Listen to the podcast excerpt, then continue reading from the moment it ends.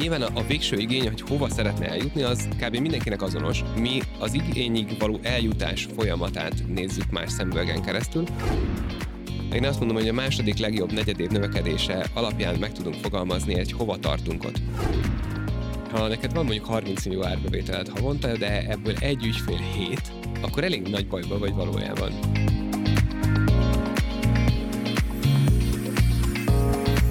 Mitől lesz egy cég sikeresebb a többinél? Mi kell ahhoz, hogy egy vezető úgy építse fel cégét, hogy az fenntarthatóan működjön, miatt folyamatosan növekedni is képes? Vagy éppen ahhoz, hogy egy vágyott szint elérését követően a vállalkozás magabiztos lábakon álljon, akár nélküle is? Mit és hogyan kell átgondolni, majd folyamatokba ültetni, hogy egy jól működő cégünk legyen? Milyen hozzáállás és gondolkodásmód vezet el mindenhez? A cégépítőkben célunk, hogy magyar vállalkozói történeteken keresztül bemutassuk nektek, ők honnan, hová jutottak el, Szó lesz mindsetről, praktikákról, necces helyzetekről és felemelkedésekről. Beszélgető társaim betekintést engednek, mit és hogyan építettek fel cégükben, milyen folyamatokat és rendszereket fejlesztenek a mai napig. Na és persze, hogy ezeknek milyen eredménye van a vállalkozásukban. Minden részben eltérő témakör, iparág, cégméret és motiváció szerint hívunk meg vendégeket. Olyanokat, akik mondhatni igazi cégépítők. Maradj velünk, és ismerd meg történetük, inspirálódj, tanulj és fejlődj. Én Egerszegi Krisztián vagyok, a Minicérem cégépítője, és ez itt a Cégépítő Podcast. A podcastot eléred minden platformon és a YouTube-on is. Hallgasd a kedvenceden és kövessd be a sorozatot. Találkozzunk a következő adások során is. A cégépítőket a Minicérem támogatja. Mai vendégemmel már egyszer beszélgettünk, igazából vele indult a Cégépítő Podcast első adása, és tanulni lehetünk annak, hogy hogy lehet nulláról felépíteni. Durván 300 milliós árbevételig egy kereső marketing optimalizálással foglalkozó céget.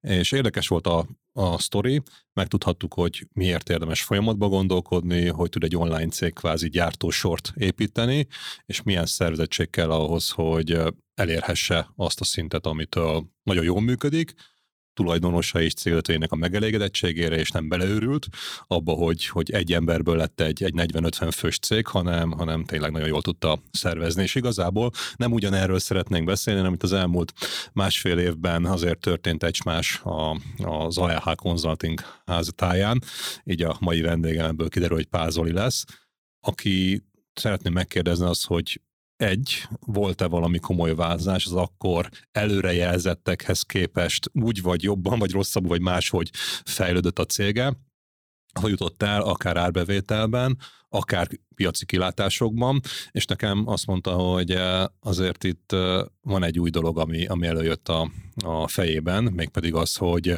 akár egy akvizícióra is készül, akár tulajdonost, akár cégalatásban is gondolkodik, és nagyon kíváncsi vagyok, hogy ez miért, hogyan jött be, hogyan éli meg, hogy jött elő, mert azért a saját cégünket, gyerekünket nehéz elengedni, és mi ennek az oka, és hát ezt, ezt hogy lehet kivitelezni. Meg hát, hogy mennyit ér a cég. Úgyhogy köszöntöm szépen a Pázolit, örülök, hogy itt vagy. Szia! Szervusz, köszönöm a meghívást. Jó sok kérdést tettél fel egymás után. Hát erről, erről a következő egy-két órában fogunk beszélgetni, igen, igen, nem, igen, nem igen. kell másfél perc alatt megválaszolnod. Akkor, hú, milyen, milyen jó, hogy mentesítettél ezzel. Oké, okay. Uh, mi történt azóta? Körülbelül 300 milliónál volt, amit legutoljára, most olyan 420-430 milliós ARR között vagyunk, és ilyen 45-50 fős csapattal. A növekedés, vagyis ehhez a, legutóbbi adáshoz képest olyan 30% viszont csapatban nem kellett ekkorát nőnünk, mert, mert voltak olyan dolgok, amiben tudtunk annyiban hatékonyabbak lenni, hogy, hogy ez nem jelentett 30%-os bővülés csapatszinten. Ugye közben azért itt egy más történt a világban, tehát voltak azért ilyen válságos pillanatok, ami, ami a te üzletmenetedet, ügyfejdet érintette, és ennek ellenére a bővülés megvolt, és ha jól értem, akkor egy folyamatos hatékonyságjavulással pedig a költségszinten az nem nőtt úgy, hogy az árbevétel, az egy fontos dolog. A- abszolút. Ugye bejött azt hiszem talán ilyen 21 közepe vége felé voltam, akkor még ugye jöttünk ki a Covid-ból, aztán hirtelen ebből volt egy elég gyors kilábalás egy háborúval, hogy ez most is tart.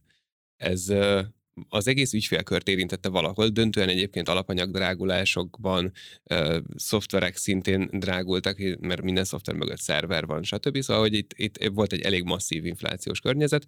Ez igazából nem dolgozott annyira ellenünk, mint egyébként mi számítottunk rá, mert egészen egyszerűen az, ahogy mi dolgozunk, az a kiszámíthatósága miatt nem, nem hozott be annyi olyan bizonytalanságot, mint a legtöbb cég számára. Úgyhogy például nekünk annyira nem kellett árakat emelni, holott egyébként volt komolyabb bérfejlesztés is, vagy hát bér, béremelés, ami természetesen munkadíj emelés lévő mindenki alvállalkozó, de most ettől tekintsünk el. Ügyfélkörben nőttünk, és elkezdtünk kiépíteni több olyan, mondjuk úgy, hogy részleget vagy csapatot a, a cégből, akik már egy feladatkört tartanak kézben több személyen keresztül, mert még például 21 vége felé egy minőségbiztosítónk volt a cégben, aki vitte az összes lektorálási és egyéb ellenőrzési folyamatot. Ő azért beláthatóan a, a növekedés során azért túl lett terhelve, és még azt gondolom, hogy még úgy pont ideje korán kapcsoltunk, hogy akkor hozzá egy minőségbiztosítási csoportot kell kinevelni. Aki esetleg nem hallgatta az előző beszélgetést veled, ugye kereső optimalizálás, SEO, ugye kód nevén igen, foglalkoztok, igen, igen, igen. és ehhez fontos az, hogy lényegében, ha, de javíts ki, ha nem jól foglalom össze, ügyfelek megbízására készítettek olyan tartalmat, ami alapján a, a Google-ben előrébb jobb, jobb pozícióba, jobb pozícióba kerülnek, és ezért fontos az, hogy rengeteg szöveget írtok, és ahhoz kell egyre jobb minőségű folyamat, tartalom. Így van. Bár majd javasoljuk mindenkinek, hogy, hogy hallgassa meg az első epizódot, és akkor Mindenképpen. Te, teljesen képbe lesz. Szóval, hogy azóta kinőtt egy, egy teljesen önálló minőségbiztosítási csapat, valahol 6-8 fővel, nem vagyok -e mindig ennek pontos tudatában, de szerencsére már nem is kell, mert hogy itt van egy felelős, aki kézben tartja a csapatot. Most egy gyártásvezetői csoporton dolgozunk, hogy különböző gyártási feladatoknak legyen egy saját csapata, amin belül egyébként a szabadságolás sokkal könnyebb, amiben a különböző helyettesítések, pótlások, szóval hogy, hogy legyen egy csapat, és ne egy emberen múljon, ahogy egyébként korábban.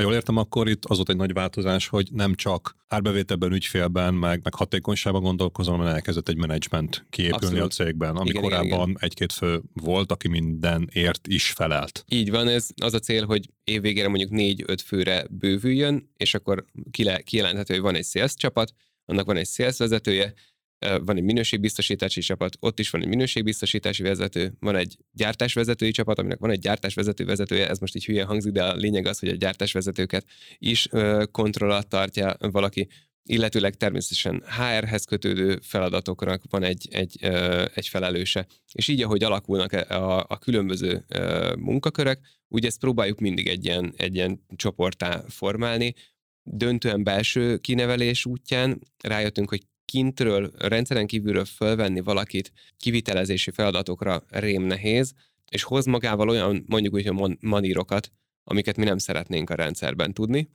Viszont ezáltal afelé fordultunk, hogy a belső csapatot, miszerint szövegírótól fölfelé folyamatosan lehet bukdácsolni, hogy így mondjam, és aki, aki látja magában azt, hogy ő több feladatot, más feladatot, és, és egy komplexebb munkakört szeretne magának, azt tud jelentkezni és akkor így lesznek a szövegírókból minőségbiztosítók, közben egyébként a minőségbiztosító szövegíróként is tud dolgozni, természetesen figyelve olyan megfeleltetéseknek, hogy ugyanazt az anyagot, amit ő írt, azt ő nem ellenőrizheti, és nem plágium ellenőrizheti, nem minőségbiztosíthatja, majd ő belőlük egyébként adott esetben gyártásvezetők nőhetnek ki, most éppen egy külsős gyártásvezető felvételével próbálkozunk, hát ha ezen a, ezen a ponton egyébként egy, egy korábbi ismerettség kapcsán egy tapasztalt embert be tudunk hozni, meglátjuk, hogy sikerül-e. Ha igen, akkor igazából ezen a részen rögtön már négy emberrel tudunk menni, korábbi egy helyet. Akkor ha jól értem, a belső toborzás is, vagy a utánpótlás Így is van. megvan oldva ezzel, és nem egy kiszolgáltat vannak, hogy most elérhető a piacon Döntően... erőforrás vagy új ember, és azt most teszteled, hogy tudsz egyáltalán Nem nagyon elérhető a tudás pont abból fakadóan, hogy így más kereső optimalizási ügynökség nem dolgozik, ebből fakadóan nincs a, meg a lehetőségünk ahhoz, hogy mint mondjuk egy kőművest, hogy azért a téglát nagyjából ugyanúgy rakja mindegyik generál kivitelező, és akkor egymás kőművesét tök jól el tudják vinni. Nálunk ez nincs meg. Nincs még egy olyan ö, ügynökség, és ügynökségi piacon is azért én nagyon keveset tudnék mondani, mondjuk így három ujjam elég hozzá, akik olyan pontos rendszerben dolgoznak, ahonnan, hogyha elhoznék egy, egy kollégát, akkor azt tudom mondani, hogy korábban ebben a szoftveret dolgoztál, de most ebben fogsz, és a dolgok nagyjából ugyanaz, megkapsz egy feladatot, megcsinálod, adminisztrálod, lesikeresezed, és mész tovább. Ilyenek alapvetően nem nagyon vannak, ezért sokkal kézenfekvőbb az, hogy mi magunk ki, kineveljük, illetve akkor már saját rendszerben látjuk őket már a legelejétől fogva, és minden olyan tapasztalat hozzásegít minket a döntéshez, hogy ő vele korábbi egy évben például hány késéssel tudtunk dolgozni. Ha nem volt késés, akkor ez egy olyan ember, aki azért eléggé mm, tárt kapukat dönget nálunk, mert mert nálunk a késés az egy olyan dolog, amit így nem lehet megengedni. Természetesen vannak a, a rendszerben késések, és kalkulálunk azzal, hogy ezek megtörténnek, de mondjuk aki fölfelé szeretne haladni a mondjuk úgy idézőjelbe be, ranglétán, azok sokkal jobban indulnak azok, akik nem késnek. Azt mondtad, hogy nem igazán úgy dolgoznak más kereső marketing vagy keresőoptimizással foglalkozó cégek, mint ti a piacon, pedig ez úgy gondolná az ember egy, egy viszonylag standard szolgáltatás, hogy van egy Google, ott vannak a Bárcsak. találati listán, és akkor előrébb kell kerülni, tehát gondolom ezt veszi meg tőletek valaki, és ehhez mondom, legalábbis sok ember vagy cég mondja magáról, hogy ért és foglalkozik vele. Sokan is miben vagy, hozzá. De miben vagytok ti másak, hogy azt mondod, hogy nem tudtok máshonnan embert átvenni? Úgy az üzleti logika más egészen. Ha egy kereső optimalizási szakembert kérdezel, hogy mit kell csinálni, akkor ha, hogyha jó szakember, akkor egészen tudományos megközelítésből elkezd végigvinni egy nagyon-nagyon nagy halmaz információn, amiben nem az első pillanat az, hogy elkezd dolgozni, hanem alapvetően kutat, körbenéz, átgondol, és jó eséllyel mondjuk egy ilyen második, harmadik hónap környékén elkezd tevőlegesen dolgozni, hiszen addig egyébként próbálja megalapozni a munkát, hogy azon a piacon ő neki megalapozott legyen az a, az, az a feladatvégzés, amit, amit, amiben belekezd. A mi logikánk az egy egészen más dolog. Egyrészt 400 projekten dolgozunk jelenleg, vagyis nagyon kevés olyan piac van, ahol már nem dolgoztunk az utóbbi mondjuk négy évben, így sokkal több a rendelkezésre álló olyan információ, amiből tapasztalati úton tovább tudunk haladni. Például tudjuk azt, hogy éttermet fölösleges elvállalni, mert egy étterem az nem az a, az a piac, ami, ami számunkra egyébként egy ideális, és tudjuk azt, hogy vele fölösleges próbálkoznunk, mert neki csak költséget jelentenénk, de nem tudnánk eredményt hozni jó eséllyel. Szóval nekünk alapvetően az, a, az üzleti logika mögötte más, illetve egészen más a tapasztalati szint, illetve mi céltermékekkel dolgozunk, vagyis ha egy ügyfélnek van egy igénye, Nyilván a, a végső igény, hogy hova szeretne eljutni, az, az kb. mindenkinek azonos. Mi az igényig való eljutás folyamatát nézzük más szemüvegen keresztül, vagyis nem kezdünk el bele, bele olyan elemzésekbe, ami tudjuk, hogy nagyon-nagyon-nagyon nagy időtartam, míg megtérül az ügyfélnek, miközben még abban sem biztos az ügyfél, hogy ezt hosszú távon fenn akarja tartani. Ezért alapvetően olyan szolgáltatásaink vannak, ami egy-egy célt hivatott kiszolgálni, és miközben azt csináljuk, egyébként próbálunk a lehető legnagyobb olyan támogatást adni neki, ami tapasztalati, vagy segédleti, vagyis adunk neki egy dokumentációt, hogy olyan feladatot, amit nem szerveztél ki hozzánk, azt te így tudod megcsinálni magadnak, ezáltal te is tudsz haladni, és így olcsóbb döntően, és, és általában egy olyan szolgáltatási ág mentén tudunk haladni, ami szinte mindenkinek kell, és abból van leágaztatva egy pár másik olyan szolgáltatás, ami közben szükséges neki. Ha azt meg tudja magának csinálni, akkor tök jó, és annak örülünk, és mindenki tud dolgozni a saját területén. Ha kiderül, hogy nem tudja ezt megcsinálni, akkor azokat is magunkra vállaljuk középtávon. És mondtál egy olyan dolgot, hogy be kell fektetni egy csomó időt, Igen. amíg kiderül. Ugye ez a tipikus marketing csapda, hogy nem azonnal van eredmény, hanem fizessünk, fizessünk, dolgozzunk, dolgozunk, és majd egyszer lesz. És ugye ez tipikusan benne van ez a szerintem az emberek fejében, vagy a köztudatban, hogy hát a marketing az, ami nehezen mérhető, vagy inkább ne is mérjük, mert majd egyszer hozza az eredményt. És ebben, ha jól értem, akkor egy kicsit máshogy álltok hozzá a dologhoz, mert sokkal gyorsabban, sokkal hamarabb mérhető eredményt tudtok adni. Igen. Vagy akár azt mondjátok, hogy nem is adtok, mert nem éri meg. Sokszor van olyan, hogy nem is adunk, Mármint, hogy nem az, hogy sokszor értelmezhető számban van, hogy azt, azt mondjuk, hogy ez nem az, amit érdemes csinálni, mert vagy olyan hosszú a, a, a kifutása, hogy egyébként az ügyfél nem fogja, és nem biztos, hogy akarja finanszírozni, mert mondjuk három-négy év múlva vagyunk a nullponton egy konkurens tömeghez képest, akkor nem biztos, hogy neki ebben most, most kell beleszállni, hogy így mondjam. Validálja a vállalkozását friss vállalkozóként egy olyan területen, ahol azonnal van eredmények. Lásd Google Ads.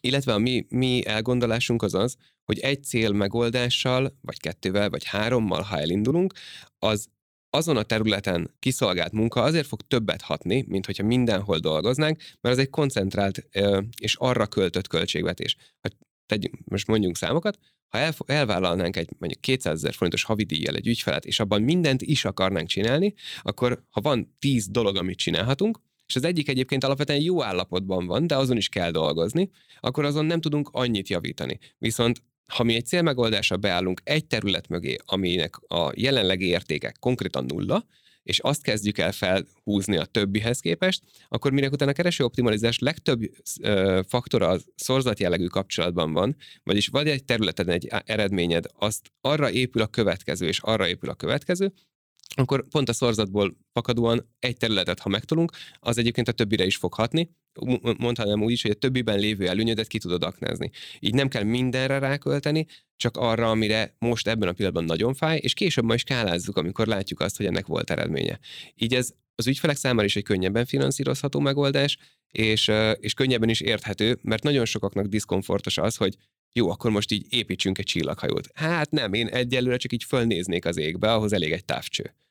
Értem, és akkor ti ebben segítettek, hogy egy konkrét dologra így van, így van. Hát megoldást. Ezt, ezt kiderítjük neki, és utána... Megnézitek, hogy érdemese, megérje nektek és az ügyfélnek ezt csinálni, és ha igen, Abszolút. akkor mentek előre, és akkor emiatt vagytok sikeresek ezen a területen, és azért van, hogy mondtad egyszerre 400 projektetek legalább. Hát a növekedés meg az egyéb dolgok az, ezt mutatják, hogy, hogy értetek ehhez a területhez, és, és az ügyfél visszajelzések is azt mondják, hogy jól csináljátok, amit csináltok. Így van.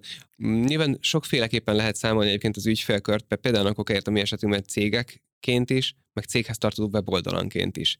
Vagy egy következő réteg, hogyha az olyan ügynökségek alkalmi megbízásai, amit éppen abban a hónapban behoztak mellénk, vagy, vagy hozzánk, az, az még egy következő réteg, de egyébként nagyjából úgy nézünk ki, hogy 300 cégnek 380 projektjét, plusz az olyan ilyen akár ilyen 50-70 ügynökségi megbízás, ami nem saját termelés, hogy így mondjam, hogy magunknak beszerződtük és visszük és ismerjük az ügyfelet, hanem nagy és közepes ügynökségek, vagy adott esetben freelancerek megbíznak minket, hogy dolgozzunk helyettük.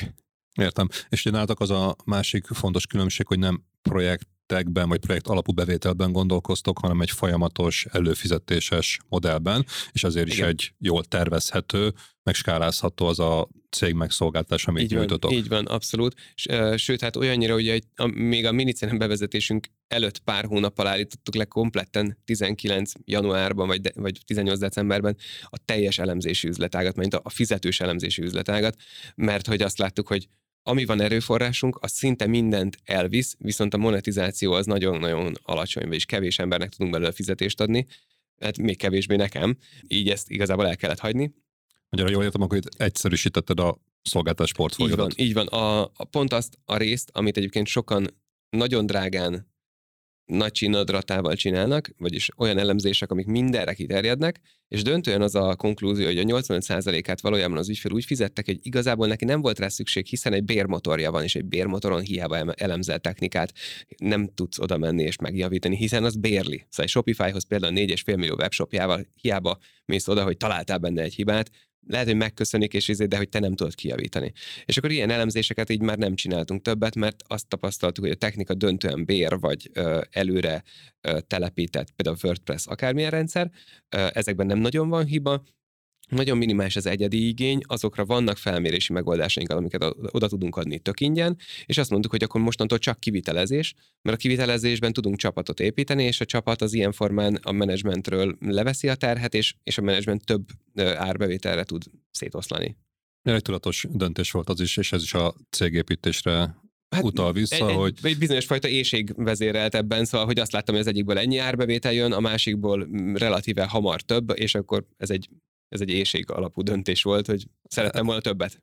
Ez jó, jó hangzik az éjség alap, igen, mert nagyon sokszor nehéz elengedni egy, egy működő üzletágat, mert a jól értem, hogy felszámoltál valamit. Igen, igen, ami és egyébként, jól működött. És szóval... még bevétel is volt belőle. Igen, igen, igen, igen. igen. Csak és a nyereség tartalma nem a volt. A alacsony volt, és, én, és annál a vállalkozásnál, mert az, arra, arra hiába ugyanez az ég volt, valójában más vállalkozásként tekintek rá, mert nagyon másképp működtünk. A, arra, arra úgy tekintek, hogy az, az be kellett zárni ahhoz, hogy, hogy a mostani elindulhasson. És ez egy olyan dolog, hogy volt azon nyilván egy nem tudom, 30-50 milliós költségem, ezen meg lett egy ugyanakkor a nyereségem a következő évben, és így idézőjelben egy évet buktunk az átállással, de, de ugye a 19 végén már ilyen 100 milliós ARR-rel mentünk, most meg 420, úgyhogy azt gondolom, hogy jó döntés volt, mert az akkori 50 milliót meg nem tudtuk volna skálázni, csak emberek árán, ember meg nincs a piacon. Uh-huh. Értem, tehát igazából itt jött be az, amikor a múltkor beszéltünk, hogy gyártósort így van, építesz, így van, standardizálsz, folyamatban gondolkozol, és ezt teszi lehetővé az, hogy legyen egy, egy szépen folyamatosan növekvő és, és fölfelé skálázható céged. És akkor ez lett a 300-ból jelen állás szerint itt 2023 március-áprilisáról beszélünk, egy 400, 400, 420 Hát ma reggel azt hiszem 419 millió 700, valami ilyesmi volt. De... Igen, ezt szeretem benne, hogy múltkor is emlékszem, hogy 420 volt a vége, tehát hogy valahány igen, millió, igen, de igen, igen, igen, ez hát ki van statisztikát, szóval nem egy, nem egy agysebészet valójában felszorozni, és ezt minden reggel meg tudom nézni. Majd amikor este is megnézem, mondjuk. Oké, okay, és akkor itt van most egy, egy szép növekedés, és amikor másfél évvel ezelőtt beszéltünk, akkor is te megrajzoltál egy, egy növekedési pályát a cégednek. Igen. amit magad előtt látsz, és ugye addig ez bejött, Igen. de a kérdés, hogy most ha visszatekintünk egy másfél évet, akkor a másfél évvel ezelőtt mondott növekedés az, az hogy alakult? Rajta vagytok, fölötte, alatta? Nálunk kettő lépcsőben te, történik a, a céltervezés. Egyszer januárban, amikor azt mondjuk, hogy így nézett ki a tavalyi év, és akkor ott a második legsikeresebb negyedévre, mert a legsikeresebb negyedévet az kiugrásként tekintjük. Az, az, az nem alapozunk, mert mert csúcspontok mindig vannak, de abban én nem tudok következtetni, hogy mindig a legjobb, a tavalyi legjobb szerint fogunk menni, ez irreális elvárás. Én azt mondom, hogy a második legjobb negyedév növekedése alapján meg tudunk fogalmazni egy hova tartunk ott. És tavaly ez így zajlott. Ugyancsak, és március azt hiszem utolsó sales meetingén van ennek egy korrekciója. És hogyha az első negyedév tapasztalati alapján nagyjából hasonlás az év, akkor azt tudjuk mondani, hogy ez így Oké, okay, ha nem hasonlás, mert valahogyan azért ez torzul, akkor egyébként pici korrekciót teszünk. És igazából az volt, hogy tavaly évelején 400, azt hiszem 405 millió ARR tűztünk ki, és nagyon megrúgtuk az év elejét, és 435-re korrigáltunk. Ebből 422 lett, azt hiszem, vagy valami ilyesmi, szóval hogy jön 15 millió belül sikerült ö, ö, teljesítenünk, és azért azért nyilván egy háború, egy, egy cudar infláció itthon, azért ezek azt gondolom, hogy ezek mellett az, hogy 10 millióval maradtunk el, ez még azt gondolom összetehetjük a kezünket. És még egy fontos dolgot azért nem érdemes tisztázni, mert a 400, 410, 400 utat ilyen 400 milliós bázishoz képest a 10-20 milliós eltérés nem tűnik olyan soknak, meg aki projektekben gondolkozik annak, hát ez egy, ez egy kicsi projekt, és akkor kerekítési hiba. De ugye nálad az a lényeg, hogy egy előfizetéses modellbe beszélünk, hogy ez a plusz bevétel, ez folyamatosan jön. Igen, így És van. építi a, a bevételt a következő évekre is. Ezért ez a néhány tízmillió forint is egy, egy nagy különbségnek számít. Abszolút nagy különbség. Az, az a jó, hogy, hogy igazából ezt tudtuk relatíve hamar pótolni januárban, Ugyanakkor az idei év az meg, megint egy más dolog. Egyébként most 465 millió van azt hiszem kitűzve, vagy 485. Meglátjuk ezt így sikerül-e teljesíteni, de most már hárma, hárman vagyunk rá. Na bocs, és a másfél évvel ezelőttihez képest akkor most rajta vagytok a növekedési terven, vagy fölötte vagytok? Az akkorihoz képest egyébként picit fölötte, de a, hogyha a tavaly márciusi korrigáltat nézzük, akkor egy icipicit alatta, ugyanakkor, hát most oké, okay, ott egy kicsit túlbecsültük a dolgokat, nem másképp néztünk akkor, akkor úgy március végén a, a, a minket kör, körülvevő környezetre, de alapvetően azt mondom, hogy amit, amit el lehet várni ettől a cégtől, azt gyönyörűen hozzuk, és, és nem irreális az idei cél se. És amikor legutóbb beszélgetünk, akkor azt mondtad, hogy éreztél, hogy van egy, egy, egy, egy, egy, csúcs vagy egy tető ezen a mm. piacon, ameddig te el tudod, vagy ameddig érdemes elvinni a cégeret, és most közben azt mondtad, hogy ugye van egy kis piaci váltás, növekedési pályán rajta vagytok, menedzsmentet építesz, tehát az emberi szűk keresztmetszetedet azt, azt próbálod így, így, így megoldani, most is ugyanaz ilyen félmilliárd környéki Igen, volt az, az a tető, amit, amit el lehet érni. Ezt mondtad másfél évvel ezelőtt. Most így ezt van. hogy látod? Mert a 480 elég közel van hozzá. Így van, így van. Tavaly már utolsó negyed évben ezt már azért elkezdtük piszkálgatni, mert nyilvánvaló ez egy, mondhatnám ü- ü- üvegplafonnak, vagy betonfalnak, de az lényeg, hogy rohanunk felé vigyorogva, és inkább betonfal lett volna, akkor még üvegplafonnak gondoltam, mert azon úgy keresztül látsz, és nem, ez valójában egy betonfal lett volna.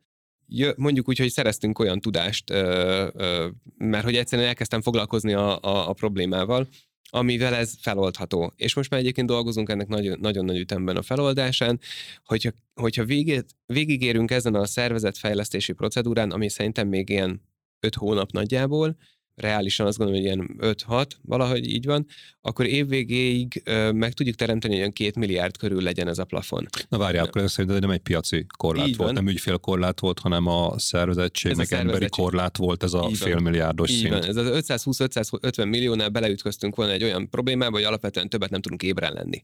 És akkor ez egy eléggé uh, cudar dolog.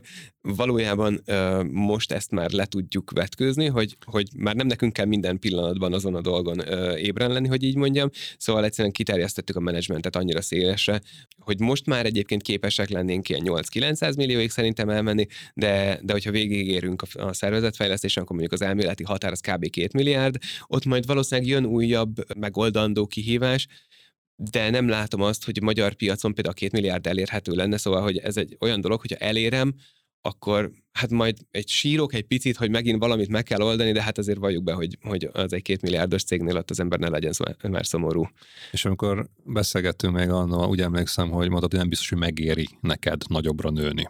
Ez, és ö... most ez változott, vagy kiszámoltad, vagy, vagy most már megéri? Az új szervezeti beállít, vagy felépítéssel azt gondolom, hogy ilyen 6 és 800 millió között lesz a nagyon ideális állapot, mert ott, ott lesz egy olyan mértékben nagy kapacitásunk az aktuális méretünkhöz képest, amiben nagyon-nagyon jó érzés dolgozni, és ott a, a döntően a menedzsment, azt mondom most már akkor, akkor a top menedzsmentnek a feladata inkább az embereknek a piszkálgatása lesz, hogy te hogyan, hogy miért nem, miért nem úgy, hogyha ez így van, akkor ezt hogy oldjuk meg. Szóval inkább ez már akkor igaz, szó szerint gyakorlatilag a top management az csak HR-rel foglalkozik, és nekik akkor ez egy nagyon ideális helyzet, illetve azt mondom, hogy a, középrétegnek pedig, vagy hát két középrétegnek, ami lesz, annak meg nagyon-nagyon jól kereső alapvetően nyugi állása lesz.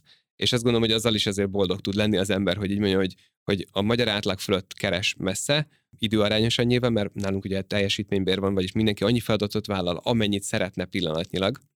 Úgyhogy ilyes formán nem azt mondom, hogy ők milliókat fognak keresni, hiszen nem biztos, hogy akar nekünk 160 órát dolgozni, vagyis az egész hónapját nálunk tölteni, de mindenkinek egy nagyon jó órabír melletti megbízása lesz, és, és elég nagy nyugiban, mert nem nagyon lehet őket piszkálni ügyfél oldalon. A mi oldalunkról meg egy profi csapat fogja őket felügyelni, ami szintén egy nagyon magabiztos környezetet ad. Nagyon sok cég belesik abba, hát nem tudom, csapdába vagy, vagy kihívásba, hogy amikor ekkorát bővül, és szervezetet fejleszt, menedzsment struktúrát alakít ki, akkor a nyerességesség az így visszaesik. Ugye te pedig mondtad, hogy nagyon jó nyereség aránya dolgoztok. A, és... Mi ezt beárazzuk nagyon pontosan. Most példát mondok, tudom azt, hogy szeretnék elhozni az SAP-tól egy, egy tanácsadót, aki majd nálunk is nyilván csak éppen kereső optimalizása, de az hogy IT területen dolgozik, vagyis neki nem lesz már nehéz a betanulás, és uh, igazából ez egy Excel képlet volt, hogy uh, mennyit kell emelnem most az árainkon a, a, ahhoz, hogy majd az ő egyébként SAP és bérével kép, béréhez képest én versenyképes ajánlatot tudjak adni, és ez tudod, mennyi volt? 990 Na. forint. Vagyis minden egyes Egy ár... órán. Mit? Egy órán. Nem, vagy... minden, minden csomagunkon. Vagyis minden a, mondjuk a 79 ezer forintos csomagunkból tudom, hogy el fogunk annyit adni odáig, hogy a 990 forintos, vagy 79.990 forintos árra való növekedés. Akkor még a 80 ezer alatt maradtatok. Okay. Így van, még 80 ezer alatt maradt. El tudunk oda jutni, hogy felhalmozzuk ezzel nagyon minimális változtatással azt a, azt a bértömeget, ami a betanítását majd fedezni fogja, és egyébként majd az ongoing munka és sales során ő pont annyival fog egyébként többet csárgyolni az ügyfelektől, ami, ami egyébként őt finanszírozza. Szóval ezek olyan dolgok, ezeket ki lehet számolni. Oké, okay, de ez most egy kvázi egy erőforrásról, akit eladsz, arról beszéltünk. A menedzsment az tipikusan egy olyan költség, ami nem eladható, hanem azért van, hogy hatékonyabban és szervezettebben működjön a cég, és ez, ami egyébként egy drága mulatság. Ez ugyanúgy bele van árazva ez neked? mindig a... bele van árazva, igen. Szóval nekem, Magyarán, amikor nekem 400 nem változik vele. De ha 400-ról fölmentek mondjuk erre a 6-800-as szintre, nem akkor... változik a nyereségesség ugyanúgy, és ilyen, ilyen 50% környéki nyereség arányjal tudtok hát nem, működni? nem 50, vagy... mert ugye azért voltak adóváltozások, meg minden, de, de, de a, a januári nyereségességünk ami mondjuk akkor egy 400 milliós árbevétel melletti, egy 800 millióig nem változna, hogyha fel tudunk vele skálazni. Mekkora ez a szám, ha csak javíts ki, akkor ha én 50 ot 38, 38 és 44 között van. Annak a durva 40 százalékos igen, mond, igen, igen, ez mindig attól függ, hogy mely, milyen szolgáltatásokból mennyit tudunk eladni, mert közben behoztunk új, új üzletágakat, amik másképp máshogy nyereségesek, más mennyiségnél nyereségesek, szóval ez, ez nagyon egy mobilis dolog, de igen, szóval, hogy ez valahol 38 és 44 között van, ami már egy nagyon ideális dolog, de maga a termék az nem ilyen módon nyereséges egyesével, mert van, ami ennél sokkal kevésbé nyereséges, csak abból kevesebbet, másik nyereségesből sokkal többet adunk el, szóval, hogy ez egy, ez egy mix. Értem. És még egy, egy hadd kérdezzek, mert azt nagyon sok cégnél láttam, hogy, és ez valamilyen szinten szerintem akár hibának is tekinthető, amikor a nyerességről beszélnek, ugye itt a tulajdonos a, a cégnek, meg a cégvezetője is. Igen. És a saját költségedet, a saját béredet is kvázi a nyereségbe kalkulálod bele, tehát arra nincsen egy elkülönített. Az, nálad ez hogy van, az külön van kezelve én ettől a nyereségaránytól, vagy pedig... Én tanácsadó vagyok jelenleg a cégben, vagyis én nekem értékesítési utalékom van, szóval, hogy és te is teljesítménybéres így van, vagy. teljesen teljesítménybérbe vagyok, ami egy ilyen önsanyargatónak tűnik, de hogy teljesen polkorrekt. Nem kell azt mondanom egy kollégának, hogy te azért keresel kevesebbet, mert te nem voltál ott alapításkor. Nem, én pontosan ugyanúgy keresek. Az egy másik dolog, hogy én nekem van egy osztalékom, ami egy következő Jó, de ha jól értem, akkor ez egy nagyon nagy különbség, hogy te kvázi a munkádért megkapod a fizetést. Igen, igen, igen. És igen. utána, ami a nyerességről beszélünk, az a cégnek a nyeressége, amit Igen. a tulajdonos fog megkapni, Abszolút. és ez egy külön van válasz, hanem Abszolút. az, hogy nulla a fizetésed, és majd a osztalékból élünk. Na, ez egy fontos szempont. Hát muszáj, mert hogy egyébként így, így tiszta az ebidda. Ez egyébként így mert hogy így kéne, de hogy nyilván értem, hogy nem mindenki így csinálja, csak... Nem csak ez egy, egy fontos szempont, Igen. ami szerintem egy követendő példa. Ugyanakkor persze ez még mindig egy kicsit hijackeli azt a, azt a kérdéskört, hogy alapvetően nincs definíció szerinti külön ügyvezetése a cégnek, ugyanakkor nem is igényli. Ugye a szoftver vezeti gyakorlatilag a, a csapatok legnagyobb részét, a mini CRM meg a, a csapatok másik részét, ilyes formán mondhatnánk azt, hogy a különböző szerződésekkel való macerálás az, az, az ügyvezetés értem, de hogy ez így mondjuk két óra egy hónapba. Arra nem tudok felvenni egy ügyvezetőt, úgyhogy, és nem is akarok neki két óráért bért adni. Azt a, azt a két óra ügyvezetést, azt még élvezem is. Ugye meg hozzátartozik azért a felelősség is ott van, amit egy ügyvezető vállal igen, igen. a cégben. Tehát azért ez, ez azért a te nyakadban van. Igen. Viszont így is nagyon szépek ezek a számok, és mondtad, hogy van még növekedési potenciál, tehát hogy árbevételben még messze van a az a tető vagy plafon, amit el tudtok Igen. érni. Szervezettségben is most már előre látsz egy legalább egy kétszer ekkora méretig, mint most, de az igazából ötször akkora is lehetne, és mondtad, hogy még lehet, hogy lesznek kihívások. Azt is Igen. mondtad, hogy nem csak Magyarország, hanem valószínű nemzetközi piacra is ki kell lépni, ha ezt a két milliárdos szintet el akarjátok érni, és uh, amikor beszélgettünk, azt is mondtad, hogy itt, itt, itt valami akvizíciós dologban gondolkozol, és kiderült, hogy nem te akarsz céget felvásárolni, hanem akár a céged eladásáról van szó. Ez hogy jön Igen. ide a képbe, vagy miért fogal fogalmazolott meg ez a gondolat benned, mert ugye elmondtad, nagyon szépen szervezve és jól működik minden. Igen, kezdem az elején, hogy az első kérdéseidnél, hogy ott mondtál egy olyat, hogy a két milliárd az már külföld együtt. Azt látni kell, hogy ez a két milliárd, ez, ez egy magyar kapacitás. Ezt nem igazán tudjuk felhasználni külföldre, mert nincsen ö, szövegírónk például angolul. Vagyis ez a, ez a kapacitás, ez nem ez nem egy ö, ne, nemzetközi kapacitás, ez egy magyar kapacitás, ami eléggé túl van biztosítva ilyen formán, és egyébként nagyon nagy boldogságot fog mindenkinek adni. Ugyanakkor, hogyha külföldre mennénk, ott kell egy másik csapat, vagy hát több másik csapat, akik egy, egy szövegírói réteg, a szövegírók fölé egy minőségbiztosítói réteg, tatatata. Szóval ugy, ugyanazt a szervezetet meg kell építeni, csak nekünk szerencsére megvan a, a képlet, hogy ezt, hogy ennek hogyan kell nekiállni, és, és nem, külföldön nem kell végig bugdácsolni azt, amit eddig. Hát mondanám azt, hogy négy évat megtettünk, négy évat nehéz azt mondani, hogy bugdácsoltunk volna, hiszen mindig folyamatosan nőttünk, de, de ezt igazából nem kell végigjárni külföldön, mert nagyon pontosan megvan a képlet, hogy ezt hogy kell csinálni.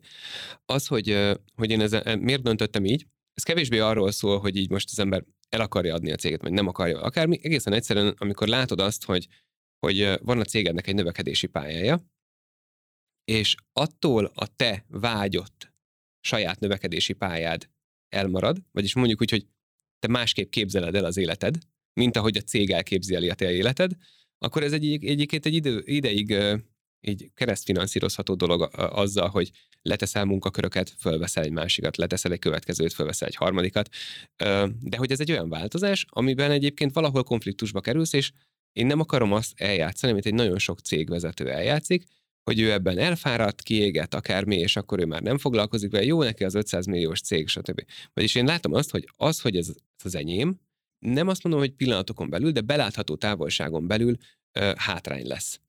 Mert hogy én nekem a magánemberi céljaim, és az, amit az én, én az életemmel szeretnék kezdeni, az ebből a méretből finanszírozható, és, és, és én tökre okéban vagyok ezzel.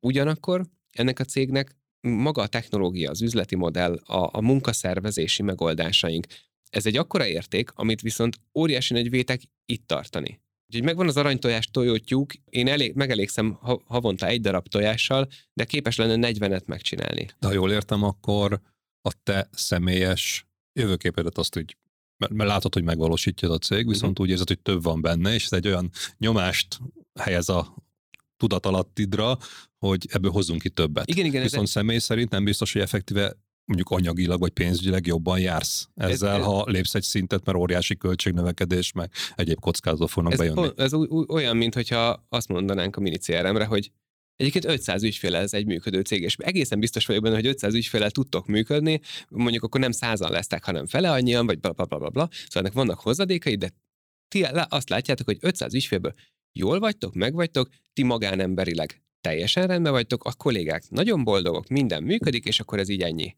De hogy egyébként a, a megoldás az nem arra való, hogy 500-nál megállj.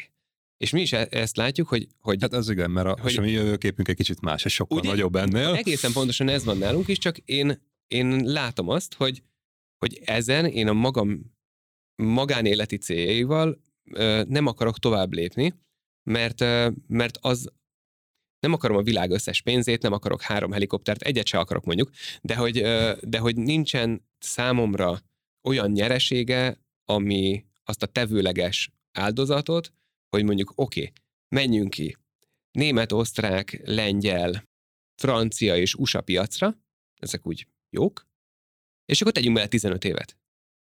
Isten ments. Mert ez nem csak a potenciális árbevétel megnyeresség növekszik meg, hanem nem a komplexitás is megnövekszik, Igen, és, kockázat, a időráfordítás, sőt valószínűleg elvennél a szabadidődből, hogy ezt Pontosan, megcsináld. És, és nem vagyok vele előrébb valójában, szóval, hogy lesz egy óriási nagy cégem, elment 15 évem. Egyébként azt kiszámoltad, hogyha valamelyik külföldi piacra nyitnál, akkor lehet, hogy például a nyeresség, amit megtermelsz, és mondjuk magadra fordítasz, azt vissza kéne rakni Ez egy külföldi piacra lépés, mert ott te személyes életszínvonalad az így hirtelen nullára lecsökkenne, mármint amit a cégből kiveszel. Hát, és a tartalékokból, meg egyebekből kéne élni, mert mindent visszaforgat. Ha nem is nullára, de egyébként valóban ez jelen lenne, és egészen egyszerűen nem látom azt az ígéretet, hogyha neked nincsen az az ambíciód, hogy, ne, hogy te legyél a következő Zuckerberg, vagy a következő vasember, vagy akármi, akkor miért akarnál egy olyan pályára lépni, hogy te legyél a következő Zuckerberg vagy, Zuckerberg vagy vasember? Na jó, de az előbb azt mondtad, hogy azért a tudatalatirat nyomasztja az, hogy ez egy aranytojás tyúk, az 40-et is tudna tojni, nem csak egyet, de már mint nem és most az egynél tartasz. Igen, de nem akarom belekényszeríteni a tyúkot abba, hogy ő mindig csak egyet tojhat. És ez egy ilyen sajátos helyzet, hogy, hogy látom azt, hogy én mit szeretnék csinálni, elérni. És ez megvan a szerencsém, hogy, hogy itt vagyok, és megvan. És ha jól értem, akkor, akkor igazából megvan a rendszered, a, megvan a, a, a, a tojás, tojó mechanikád, vagy nem tudom én, technológiád, amit, amit lehetne skálázni, és neked van egy személyes döntésed, hogy ezt nem akarod, ha jól értem, most saját erőből megcsinálni. Így és van. akkor itt jön be az a kérdés, hogy de nem akarod ezt a lehetőséget se kihagyni, ezért hogyan lehetne itt tovább lépni? Igen, nekünk az lenne az ideális, hogyha valaki és akkor remélem, hogy egyszer ezt így megtaláljuk. Nyilván addig tekerünk, mint az ökör, szóval hogy abban nincs döntésünk, hogy megállhatunk-e. Nem állhatunk. Szóval, hogy mi nekünk folyt, folytatnunk kell azt az utat, amit most bejárunk, és ebben nekünk nincs vita, nincs kérdés. De bocs, ez az út, ez a magyar piac jelenleg. A magyar piac olyan mértékű lefedése, amennyire csak lehet, viszont azt a lehetőséget kihagyni, hogy most már ne kezdjünk el nézni egy új anyát, hogy így mondjam, amiben be tudunk integrálódni, és nemzetközivé lehet tenni a megoldást, ezt nem hagyhatjuk ki. Mert nem tudok róla, hogy lenne bárkinél ilyen mértékű hatékonyság, és ilyen technológiai háttér. Ha ezt valakibe be tudjuk olvasztani, az írdatlan jó.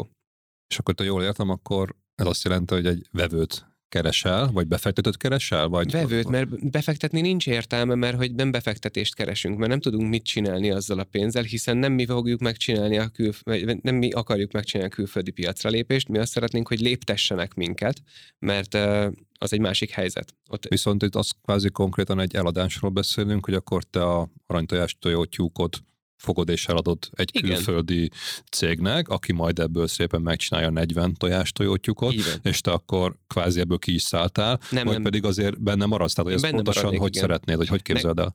Amit csinálok, azt szeretem csinálni, és ez egy nagyon jó dolog, mert, mert jól látszik, hogy működik. Én fejlesztés, tervezés és fejlesztés részen szeretnék maradni, azért is nevelem most ki a szélszvezetőt, ő kap szélszeseket, stb. stb., hogy ne én legyek a szűk keresztmetszet szélszben. Egyébként most már nagyon régóta, nem nagyon régóta, de értem, de azért sok hónapjaim már nem vállalok ügyfelet, csak ilyen nagyon különleges helyzetben, amikor valakit hozzám küldenek definíció szerint, azt nem fogom elhajtani meg, hogy tessék, itt van a, a valaki, majd ő foglalkozik vele, szóval természetesen akkor foglalkozom vele, hiszen őt hozzám küldték nevesítve, de alapvetően pont azért, hogy, hogy ne, ne én legyek a növekedésnek a kulcsa, ezért én ebből kezdek kiszállni, és ezeket, ezt, a, ezt a, az én pozíciómat ugye ilyen formán mások fogják betölteni, és én egyre inkább vonulok át tervezésfejlesztésre.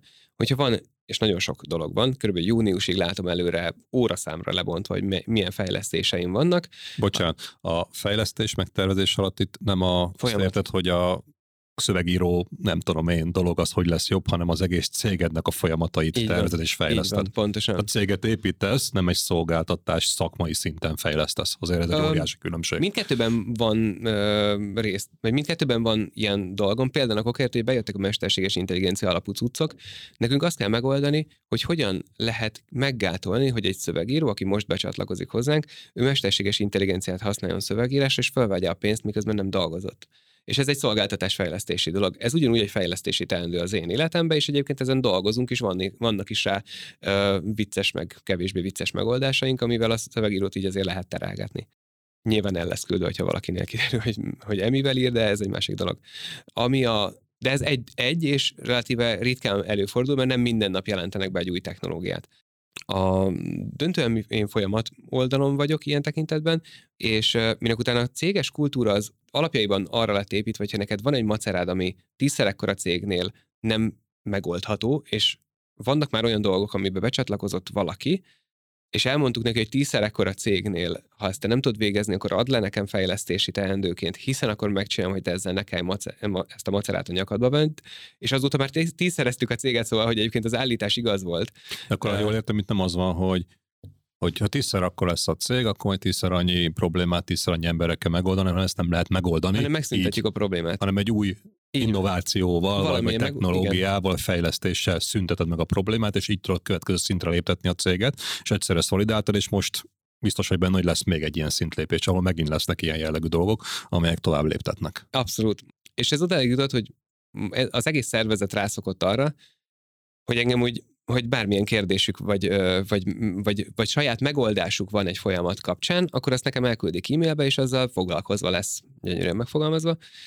De ez odáig jutott, hogy, hogy most január elején már csináltam egy e-mail feldolgozót, fejlesztéskukac.alhconsulting.hu, és hogyha valakinek van egy fejlesztési ötlete, vagy, vagy valami rosszul működik, szóval egy, egy bugot talált, akkor én döntően nem kezdem el vele Slacken kivesézni, vagy e-mailben kivesézni, hogy itt ezzel most mizu, hanem megmondom neki, hogy fejlesztés kukac, specifikáld, és válaszolok, megoldom, akármi. És olyan mértékben rászokott a szervezet, hogy volt egy olyan reggel, amikor 40 valahány ilyen e-mailt kaptam hétfőn, az egy kicsit overkill volt, szóval, hogy ott az egész hétfőmet ez Na, várjál, azt mondtad, hogy nem e-mailben meccsed le velük, de most mégis egy de... e-mail címet mondtál, igen, hogy arra igen. hát be ez a... egy mini CRM e-mail feldolgozó. Beküldik a fejlesztés kukacra, mint nektek például a help, beküldik a fejlesztés kukacra, az ugye megérkezik hozzám egy belső feladatként, amiben ott látom a specet, végignézem, aha, jó, ez egy jó ötlet, berakom megcsinálandóba, hogyha nem lehet megcsinálni, mert például akkor ért valamilyen logikai bukfenc van bele, akkor vissza, visszaigazom, hogy köszi az ötletet, így nem tudom megcsinálni, de egy másikat csináltam belőle, ezt felvettem ide. Ha... Egy folyamat kezelőeszközbe küldik be ezeket az így igényeket, van, és van. ez a különbség, hogy nem 40 darab e-mailt kell folyamatosan így nézegetned, van. hanem az eszközbe priorizálod, és akkor eldöntöd, hogy melyik hol tart. Pontosan. És volt olyan reggel, amikor 40 valahány ilyen érkezett. És ez egész... a kollégák? Igen, igen, mert látják azt valójában, hogy ez az ő életüknek a kulcskérdése. Persze az enyém is nyilván, mert hogy ha nem kell valamivel szívniuk, akkor, akkor ők többet és jobban tudnak dolgozni, vagy jobb, jobb időtartamra számíthatok rájuk, bár nálunk ilyen nagyon-nagyon minimális a fluktuáció, ami óriási jó dolog.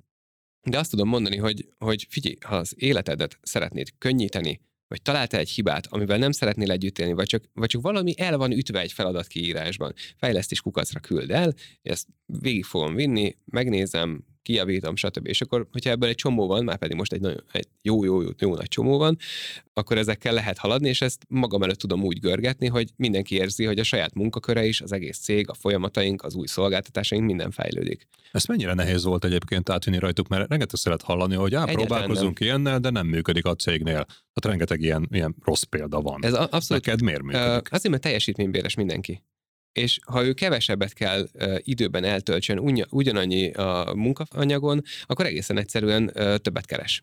És ez egy nagyon egyszerű és, mm, és egy érthető motivációs környezet, hogy pontosan annyit fogsz keresni, amennyit dolgozol, és hogyha te meg tudod oldani, hogy a munkaköröd 30%-a megszűnjön, akkor az meg fog szűnni. Csak add ide a fejlesztési teendőt, mert én nekem ott lesz az igazi nyereség a, a sztoriban, hogy 30%-kal több munkát tudok elvállalni, az 30%-kal nagyobb kapacitás, 30%-kal kisebb szervezetfejlesztési kényszer. Mert hogyha a szervezetem dupla akkora melót el tud vállalni, akkor nem kell fejlesztenem, és akkor én nekem tök jó, mert többet tudok nyaralni. Mert Ruvin, mert ő is nyer, kevesebb idővel abszolút, többet abszolút. tud elvégezni, neked meg a céged is értékesebb és lesz ez, ezzel, mert, mert és, egyszerűen és, sokkal több lesz az outputja, amit kibocsát magából. Így van, és bárki jön, ez az első dolgok között lesz ö, ö, részére prezentálva, és ez nagyon könnyen átmegy. Egy pillanatra térjünk vissza oda, hogy mondtad, hogy igen, külföldi tulajdonos az tudna téged a következő szintre vinni, léptetni, mert megvan a technika, és értem ezekkel az apró praktikákkal, hogy hogy, hogy lesz így jobba és hatékonyabb a céged, hogy lesz értéke, de egyébként ha céged értékét kéne nézni, arról, arról tudunk beszélni, hogy te hogy értékeled, ez mennyit ér egy ilyen cég? Hát, ha jól értem, ez, akkor... Ezek, ezek standard dolgok, azt tapasztalom, hogy így hazai eladásban, legalábbis a emenások elmondásában EBITDA szor 5-6, hogyha esetleg mondjuk ez nem magyarországi cég lenne, hanem mondjuk egy lengyel vagy egy cseh, akkor potenciálisan azért 6-7, függ attól is, hogy, hogy ki a felvásárló, külföldi vagy belföldi. Belföldinek döntően kevesebb pénze van, vagy jobban bele tud kötni.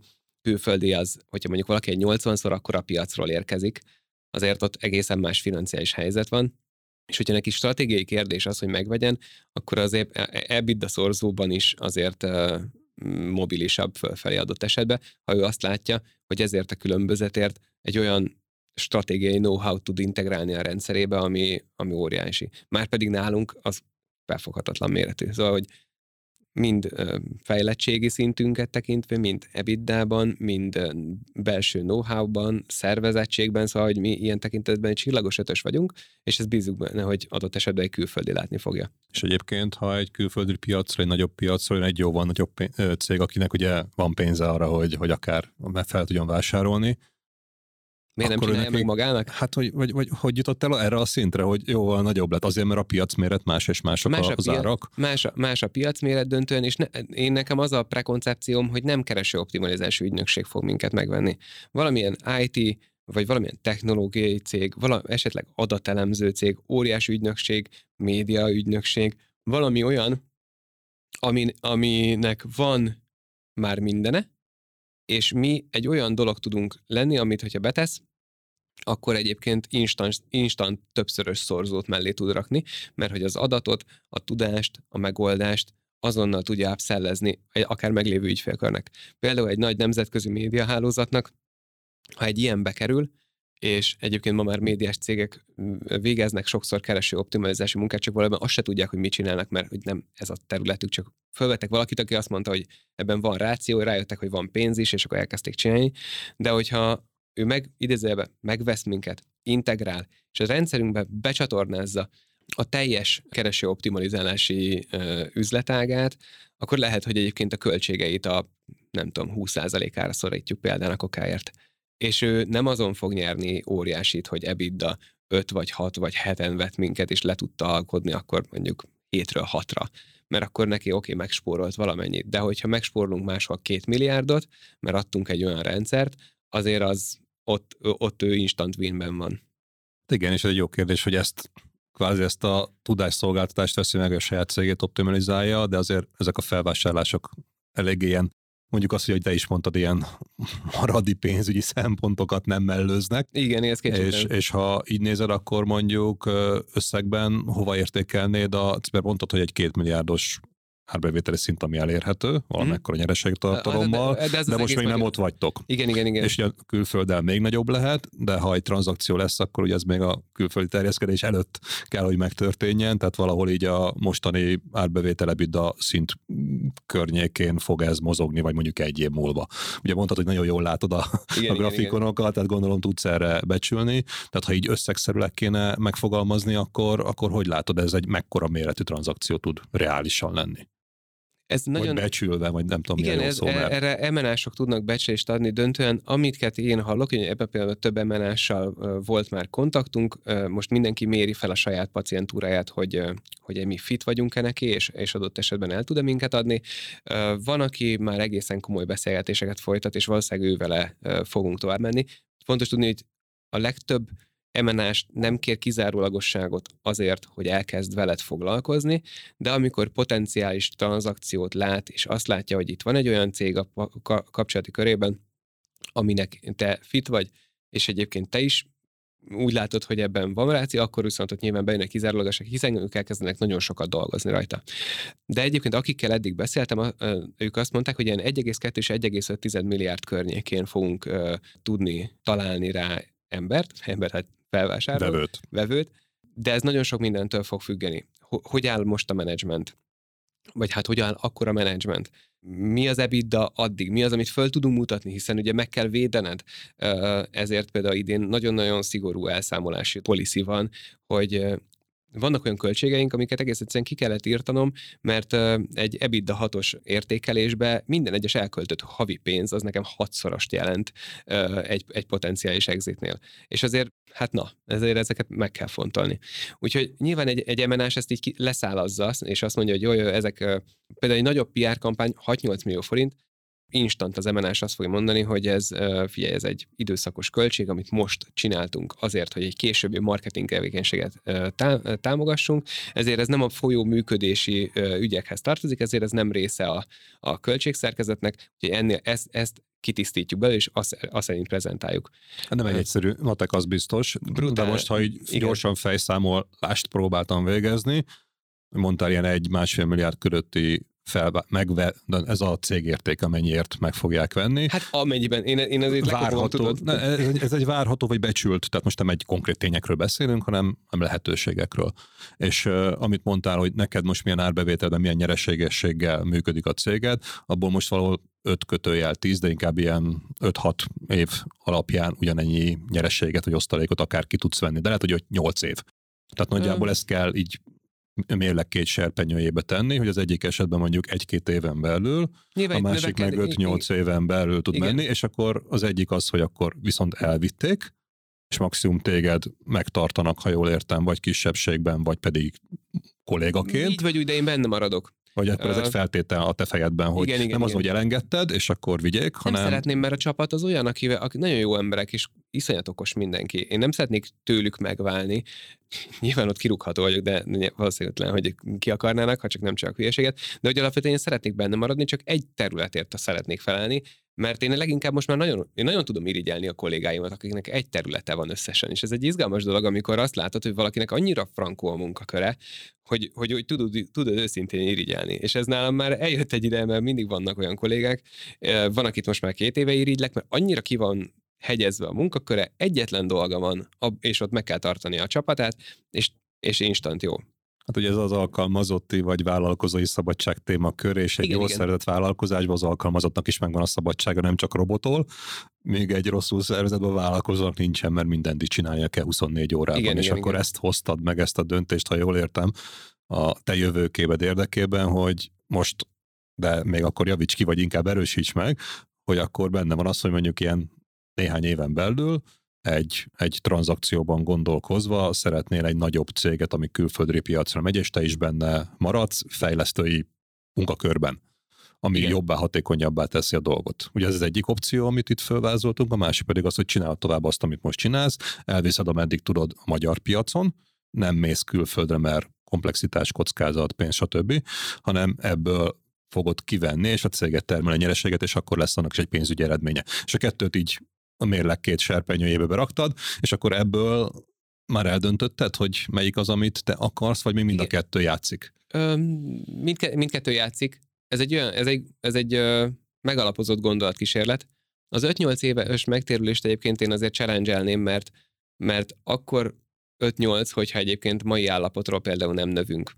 Még eddig nem volt olyan év a cég életében, hogy ne nőtt volna, és persze megtörténhet, de valószínűleg... Mit becsülsz? Akkor nem 5-8, hanem Nem, na, ez nagyon nehéz, mert attól függ, hogy, hogy milyen EBITDA szorzót kapunk például. Igen, meg az is, hogyha megkapod a pénzt, azt berakod mondjuk valamilyen befektetésbe. Igen, igen szóval itt, itt, Tehát, hogy... igen végtelen három, három elemű olyan szorzat ez, amiből nagyon nehéz megbecsülni, de akkor jó egy deal mindenkinek, vagy hát legalábbis a vevő oldaláról akkor kívánatos egy deal, hogyha öt kötője hat évben gondolkozhat, jelen állapotában, és hogyha számol egy növekedéssel, akkor egyébként ez csak javítja az ő pozícióját. Nekem ezt kell tudni felmutatni, és úgy kell csinálni a cég minden dolgát, hogy ezt képesek legyünk. És ez most nem arról szól, hogy minden pillanatban úgy emelünk árat, hogy olyan óriás nyereségünk legyen, és daráljunk, és akkor fel tudjuk mutatni, hogy na, ezért, hanem ez egy kiegyensúlyozott olyan növekedés és fenntartható modellreszelgetés, ami nem dől össze, amikor el lesz adva. Mert hogy persze mm, én azért láttam már olyan ö, exitet, ahol eltelévő egy évben jól felpumpálták a, az árbevételt annak árán, hogy mondjuk valaki kifizetett öt évet. És amikor megveszi ezt valaki, akkor rájön, hogy ja, egyébként nincs itt árbevétel, vagy csak a fele van a következő öt évben, mert mindenki... De ezek ilyen könyvelési technikák, amiről beszélsz, időbeli elhatárolás például, és akkor mindjárt más a leányzó fekvése, igen, igen. ha így nézed. Szóval hogy azt gondolom, hogy jól kell csinálni, és hogyha jól csináljuk, akkor valószínűleg az az anya, aki, aki megvásárol minket, az is nagyon boldog lesz, a kollégák is, én is egy területre tudok koncentrálni, amin kifejezett célom, és mindenki egyébként tudja vinni tovább azt a vonalat, amit, amit ugye fölvett korábban. És ehhez akkor az kell, hogy kvázi te, aki a tulajdonos cégvezető vagy, ne tőled függjön az üzletmenet hanem nélküled ne, ne tőlem függjön ennyi dologban. És egyébként nagyon sok dologban már kezdek kivonulni, de ez nem egy ilyen egy pillanatos dolog, és nagyon sok exitnél egyébként ki is kötnek ilyeneket. Oké, okay, itt beszállunk, fizetnek valamennyit, és van egy earnout periódus, fél vagy egy év, amíg valamilyen milestone-okat teljesíteni kell. Az alatt tőled független menedzsmentet építesz, ta-ta-ta-ta. Tudom, hogy ti is tudjátok ezeket.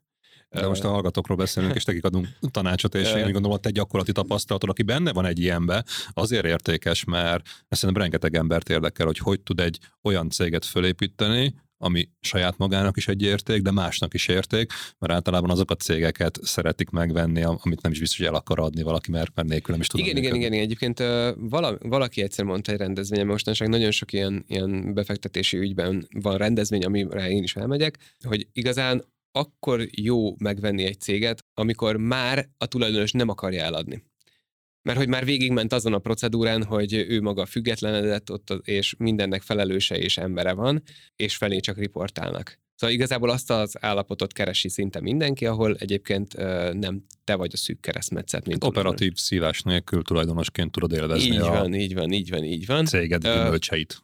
Eddig egyébként én egyáltalán nem biztos, hogy el akarnék menni, mert egyáltalán nem célom az, hogy ne kelljen dolgoznom. Szóval, hogy azt mit csinálok, azt én nagyon szeretem csinálni, főleg úgy, hogy egyébként vannak olyan szinergiák más vállalkozásokkal, stb., ami véget kifejezetten jó, hogyha ha mindent látok belülről, de kétségtelen, hogyha, hogyha valami problémát meg tud oldani valaki helyettem, az nagyon jó.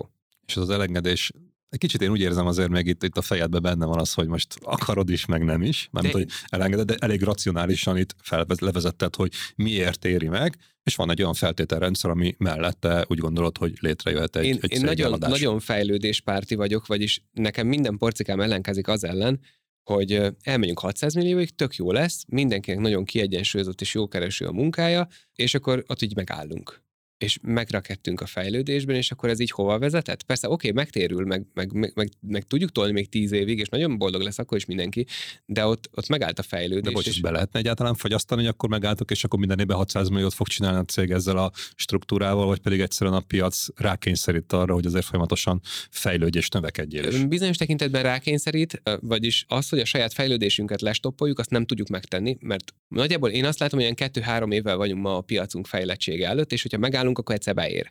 De én nem is innen közelítem meg, hanem hogyha mi önmagunk fejlődünk, hatékonyabbá válunk a, a háttérbe, de úgy azt mondom, frontenden maradunk 600 milliósak, akkor egyébként ez egy relatív egyszerű matek, mert bejön egy új költségen beszerződött ügyfél, és a legrosszabb, legrégebbinek, vagy hát valamilyen réginek és elég rossznak azt mondjuk, hogy egyébként mostantól ennyibe kell, ennyire tudunk vállalni praktikusan ki fog esni, nem nőtt az árbevétel, viszont fölszabadult egy olyan ügyfélhely, aminél, hogyha egy Gauss görbén nézzük, akkor valószínűleg, hogyha ő egy kijelenthetően rossz ügyfél volt például a kokáért, akkor az ő helyére, a, hogyha az eloszlást nézzük, akkor valószínűleg egy jobb fog érkezni. Ha rosszabb, akkor újra kidugjuk, szóval így nem probléma. Meg ha jól értem, a folyamatosan a hatékonyság növelésén dolgozol, innentől kezdve, ha ha árbevételet stagnálna, akkor azt jelenti egyre kevesebb ügyféllel, és egyre kevesebb emberrel dolgozol, mert azokat hatékonyabban szolgált ki, magyarul megy össze a céged költségoldalról. És azt mondod, hogy gyártási kapacitásod még úgymond van, innentől kezdve inkább, és még a piacon is van lehetőség, innentől kezdve nagyjából kódolva van a növekedés, ha jól értem. Azt gondolom, igen, de természetesen a piac is egy olyan dolog, hogy, hogy az is azért történnek Bármikor változhat. Bármikor változhat. Mindazonáltal saját mérés és saját ö, adat valamikor januárban néztem meg, hogy 52, valahány százalék, na ezt még például nem tudom, 52 százalék környéki az ügyfélállományból az olyan cég, aki még nem kereső optimalizált korábban egyáltalán. Vagyis miközben 48 olyan cég bejön hozzánk, aki már csinálta, praktikusan csalódott valahol, addig behozunk 52 olyat, akinek nem is volt ezzel a területtel tapasztalata, és az ilyenekben én azért látok egy nagyon nagy értéket, mert van bennük egy olyan ö, óriási lehetőség, hogyha megmutatjuk, hogy hogyan kell ezt jól csinálni, úgyhogy az ügyfelre figyelünk, és, ö, és ez neki kifejezetten megérés célokat ér, ér el vele, akkor, ö, hogyha egyébként bármilyen szituációban le szeretne minket cserélni, általában drágább és szervezetlen alternatívával találkozik. Azért az nagyon nagyon hülye hangzik, hogy, hogy valahol egy kicsit érzem magam rosszul, bár nem nagyon szokták rosszul érezni magukat, onnan fogja magát és átszáll egy, egy drágább és kevésbé jó megoldásba, csak azért, mert van valami, ami neki diszkomfortos. De egyébként kétségtelen nem nagyon kötött a munka, ügyfél oldalon is, határidőik van, idejük vannak, amiket nekik is be kell tartani, és ha nem tudja betartani, akkor mi azt, fog, azt fogjuk mondani neki, hogy Hát legközelebb majd biztosan menni fog. Most nyilván ezt leegyszerűsítettem, de tényleg, hogyha egy öt napos határidőt lekés az ügyfel, és nyolc nap múlva mondja azt, hogy de ezt valamit még megváltoztatna, akkor, mm, akkor azt fogjuk neki mondani, hogy figyelj, öt napod volt rá, mert különben nem tudunk dolgozni, és akkor ebből fakadóan majd jövő hónapban kérlek jobban figyelj, de egyébként nagyon örülünk, hogy velünk dolgozol ez lehet diszkomfort, és akkor később lehet, hogy elmegy, de hogy legközelebb meg talál egy olyan céget, ahol 20 nap múlva, hogyha válaszol, akkor úgy meg összecsapják, és rossz minőségű munkát adnak le, akkor vissza fog jönni. Értem. Ez meg a, és ezért van egy minőségbiztosítási csapatotok is gondolom, Igen. ami minden szempontból figyel arra, hogy ez, ez jól működjön. Jó, hát ha így nézem, akkor igazából eljutottunk oda, hogy, hogy van gyártósorod, meg, meg, meg, meg know-how-d, meg, meg, meg, meg piacod is, és egy növe, jövőbeli növekedési potenciál is, amiért úgy látod, hogy a, az eladás tud lenni egy, egy további út, és itt nagyjából szépen fel is vezetted, hogy mennyit ér, mi az érték benne, miért racionális az a döntés, és ugye a, ugye mondtad a piacon is egyre több ilyen befektető, vagy egyre több elköltendő pénz van, amiből céget szeretnének venni, úgyhogy ez így összeállhat a dolog. Nyilván nem ez, az, e, ez nekem nem szakterületem az MNA, de az én szemüvegemen keresztül úgy látom, hogy most van ennek egy boomja, ami tök jó, mert erre, erre a boomra rá lehet ülni, és ez, ezt lehet vinni. Úgyhogy talán most egyébként ez egy kedvező környezet számunkra, illetve ilyenkor szokás egyébként azt mondani, hogy válság előtt. Bár mondjuk lehet, hogy már rég válságban vagyunk, ezt nem, nagyon nehéz megítélni, mert mindenki azt mondja a évek óta, hogy válság, válság, szóval válság. Tíz múlva, amikor visszatekintesz, akkor tudod, hogy mi volt tíz igen, évvel igen, ezelőtt. Mo- figyelj, most én a koronára úgy tekintek vissza, mint boldog békeidők, szóval, hogy, mert hogy akkoriban egy ilyen nagyon függőleges növekedés és problémamentes mindenség volt. És a legtöbb kereskedő ügyfelem is, mert most azt mondják, hogy naponta kell árazni például. És ezzel párhuzamosan ugye megjelennek azok a megoldások, amik helyettük naponta áraznak. Nekik most van a boldog békeidő, hiszen egyébként az ilyen szoftverfejlesztések őrületesen mennek. Szóval, hogy most olyan mértékben változó, változik minden, hogy nem tudom azt mondani, hogy már válság van, vagy lesz a válság, vagy volt a válság, az biztos, hogy folyamatosan vált, változik, és és most valahogy van egy olyan felvásárlási kedv, vagy lehet, hogy csak én látok egyre többet ilyet, nem vagyok benne biztos, hogy, hogy hogy nekem van mindig igazam. A lényeg az, hogy egyre többször látom azt, hogy, hogy ilyenekre nyitottak cégek. Most is egyébként van, van értelmezhető méretű érdeklődő, és értelmezhető számú is, úgyhogy nyilván van kicsi, van nagy, stb. Kinek leszünk mi megfelelő megfejtés, azt nem tudom, Valamikor egyszer hallottam, hogy 35 érdeklődőből lesz egy darab felvásárlás, ebben nem, tudom, nem tudom, hogy ez igaz, csak valaki egyszer mondta. Nekünk még azért van erre egy pár tiketünk. Nem vagyunk eladási kényszerbe, és ezt nem kell megcsinálni most, nem kell megcsinálni ebbe az évben. Lehet, hogy jövőre se, szóval, hogy ez, ez egy olyan dolog, amit most megfogalmaztunk, vagy hát megfogalmaztam, és ez lehet, hogy ki fog futni valamikor. Egyáltalán nem biztos, hogy ez egy ilyen nagyon hamari dolog, hiszen nem kell ebben sietnünk. Hát egy biztos, hogy értéke a cégnek akkor van szerintem, ha, ha konkrétan látszódnak akár számok szintjén, és manapság ez, ami felértékelődött, nem csak egy, egy jövőbeli vízió, meg, meg, meg nagy lehetőségek, már nem csak ez számít, hanem azért a pénzügyi eredményeket is megnézik, és azzal meg persze, persze, jól álltok. Úgyhogy eh, Hát igen, ebben a egy... piacban, aztán, aztán bármi történhet a piacon, de, de azt tudom mondani, hogy, hogy, hogy mi fel tudunk mutatni olyan üzleti eredményt, ami, ami vonzó nagyon sokaknak. Igen, és az eddigi historitból, ha így visszanézel, akkor tudtatok alkalmazkodni a piacon lévő változásokhoz. Igen. Teljesen mindegy, az éppen milyen irányú volt az egész gazdaságra nézve, és ez szerintem egy nagy érték, ami a cégben ott van. Úgyhogy ez szerintem érdekes sztori, hogy honnan tudtad, ugye múltkor megbeszéltük nulláról fölépíteni egy jól működő modellé, most el tudunk oda jutni egy jól működő szervezetből, ami éreztél limiteket tett a, a piacba vagy a működésben, onnan ezt áttörve akár egy, egy eladás, egy tranzakció előtti állapotba jutott a céged, és benned is megfogalmazódott, hogy akkor na, nézzük meg, hogy ebből mit lehet kihozni, és egyébként teljesen reális, hogy ez még meg is fog valósulni itt a következő időszakban, úgyhogy kíváncsi leszek, és erre szerintem hogy vissza fogunk térni, és egy ilyen másfél év múlva megint beszélgetünk egyet, hogy na akkor mi lett ebből az egész tranzakciós helyzetből. Viszont még beszélgessünk egy picit arról, hogy szerintem ez egy szép helyzet, meg állapot, amiben vagytok, Viszont mi kellett ahhoz, hogy mi kell ahhoz, hogy egy cég eladható legyen?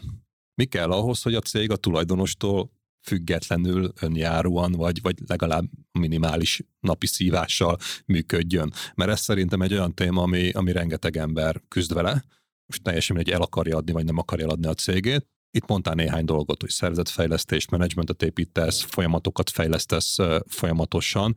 Mi kell ahhoz, és tudjuk, hogy van gyártósorod virtuálisan, hogy ami konkrét dolgokról tudsz tippet, ötletet, tanácsot adni, hogy nem tudom, az elmúlt egy évben, vagy akár korábban is, miket raktál össze, mi egy folyamat, ha egy folyamat le van írva, oké, de azt hogyan lehet megcsinálni, hogy működjön is, mert ne csak az, hogy hát le van írva, és utána mi történik, hát fölrakom polcra, aztán szívunk tovább ugyanúgy minden nap.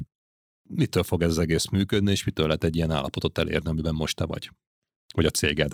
Én a saját példámat tudom mondani. Tavaly volt egy auditunk egy potenciális vásárlóval, és kaptunk egy 50 valahány kérdéses listát, azt szépen kidolgoztuk, rajzoltunk szervezeti ábrát, ami egyébként tök, jó, tök érdekes, hogy, hogy azt talán szeptember, október, vagy ilyesmi magasságban csináltuk, és már nem igaz. Csak hogy az a szervezeti ábra, az, az már, már egyébként idejét múlt, és tök jó látni a szervezet ilyen irányú fejlődését. De milyen kérdéseket kaptatok? Gondolom árbevétel meg nyereség az, az alap, de azon kívül mi Így volt van. még az a sok más kérdés? Például kik az ügyfelek, és ki a legnagyobb? Hány legnagyobb van? A top 10 mekkora, mekkora részesedéssel bír az árbevételből? És amikor ilyen dolgokat így, így végigveszel, akkor egyébként neked is érdekes dolgok derülnek ki a cégedről, mert például a kukáért ugye ezzel, egy, egy felvásárló nagyon érdeklődik az iránt, és nem is a cég neve a lényeg, hogy ki az, aki egyébként a te ügyfeled, hanem hogyha neked van mondjuk 30 millió árbevételed havonta, de ebből egy ügyfél hét, akkor elég nagy bajba vagy valójában. Mert hogy azt az egy, egy elpártolása esetén nagyon-nagyon nagy kár esemény van a cégedben, és 20% árbevételed eltűnik, csak azért, mert az a marketing vezető, aki, aki a korábbi döntést hozta, az, az elmegy, és az új marketing vezetőnek egy, ő akar hozni egy olyan céget, ami a tiedet kiváltja. Szóval igazából a cégnek az ilyen irányú árbevételi sérülékenységeit ö, sokszor vizsgálják, vagy hát mindenképp vizsgálják. Ugyanezt költségoldalon, ki az a kulcs beszállító, akitől nagyon függsz. Mi van akkor, hogyha neked például ö, egyik nagy költséged a szerver. Hogyha az a szerver az ö, olyan kézben van, ami mondjuk nem ideális Magyarországon, akkor ez egy olyan kockázati dolog, ami, ami például a kokáért felróható. És szintén, hogyha, hogyha nagyon nagy költségelemekben egy, egy olyan sérülékenységed van, ami adott gazdaságra jellemző, hogy ott megtörténnek dolgok, akkor, akkor az egy, egy negatív szorzó, vagy egy, egy, egy alatti szorzó a, abban a képletelemben.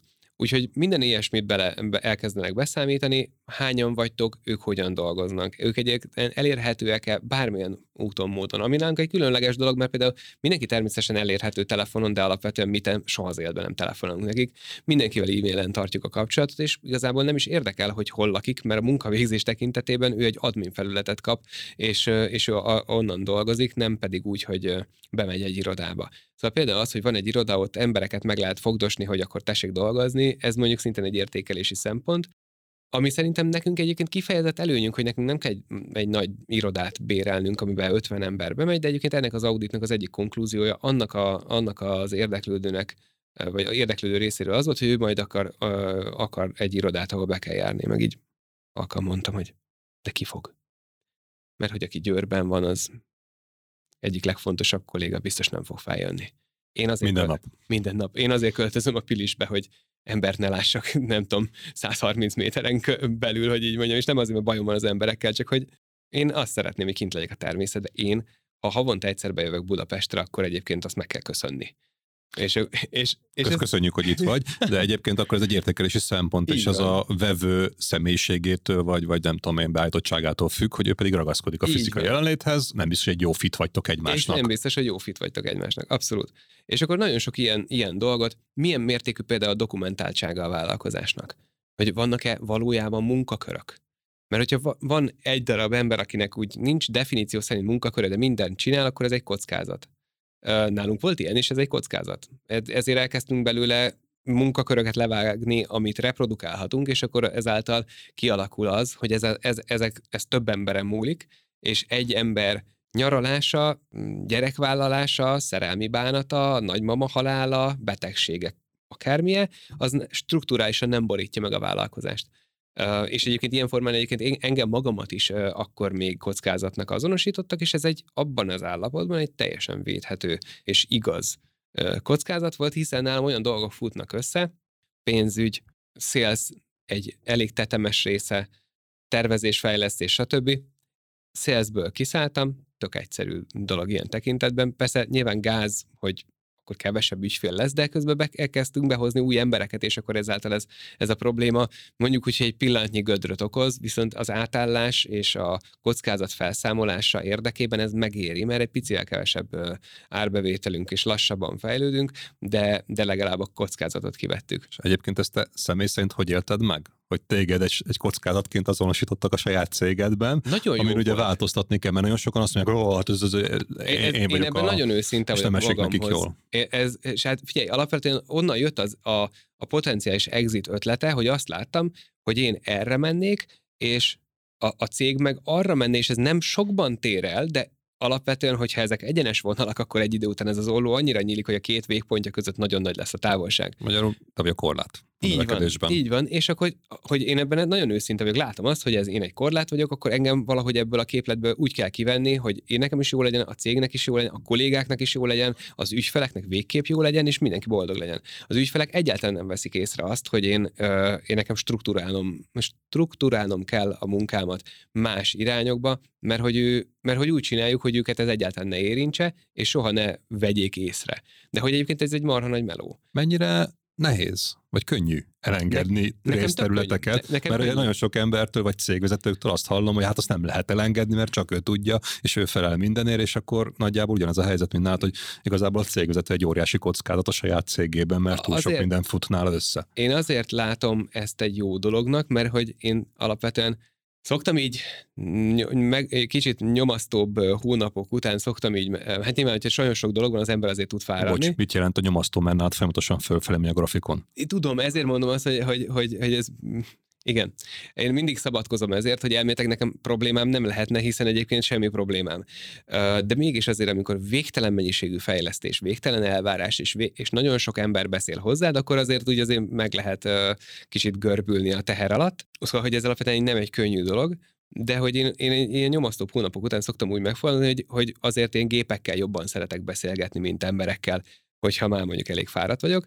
És szerintem az ilyesfajta átszervezés, delegálás, ez nagyon sok embernek azért fájdalmas, vagy azért nehezen megléphető, mert embernek delegálnak. Most, amikor például havi 5 órát jelent az, hogy beérkeztessük az összes bevételt, és páros, párosítgassuk az alapján, hogy hogyan írják el a megjegyzés mezőben a számlák sorszámát. Erre ezt nem tudod kiadni egy pénzügyesnek, mert nem akarod odaengedni a 400 milliós cég árbevételéhez a, a ismeretlen Julit, aki, mivel szervezetileg mi home office-ra vagyunk ráépülve, ő is praktikusan home office lesz, vagyis soha az életben nem találkoztál vele, és odaengedni a számlász.hu fiókhoz, azért az úgy nem igazán lenne jó érzés. Fejleszteni erre rendszert nem akarunk, viszont azért meg, azért meg kell csinálni az ilyen pénzbeérkeztetéseket, ami gyűlöletes egy munka. És ez az öt óra tökre fáj, és az, hogy ezt én csináltam, például ez egy kockázat. De nem nagyon tudom odaadni másnak, mert ki az, aki ezzel akarna szívni helyettem, és nem is pénzügyesek ilyen formán. Viszont a, a említett ö, számlázó cégnek van integrációja a KNH-hoz. Bekapcsoltuk, egyébként nem is értem, hogy miért nem kapcsoltuk be mondjuk egy évvel ezelőtt. Ez, mm, ne, te, te se tett fel a kérdést, mert nem tudok rá válaszolni, de az volt a Meg kellett érni erre. De meg kellett érni rá.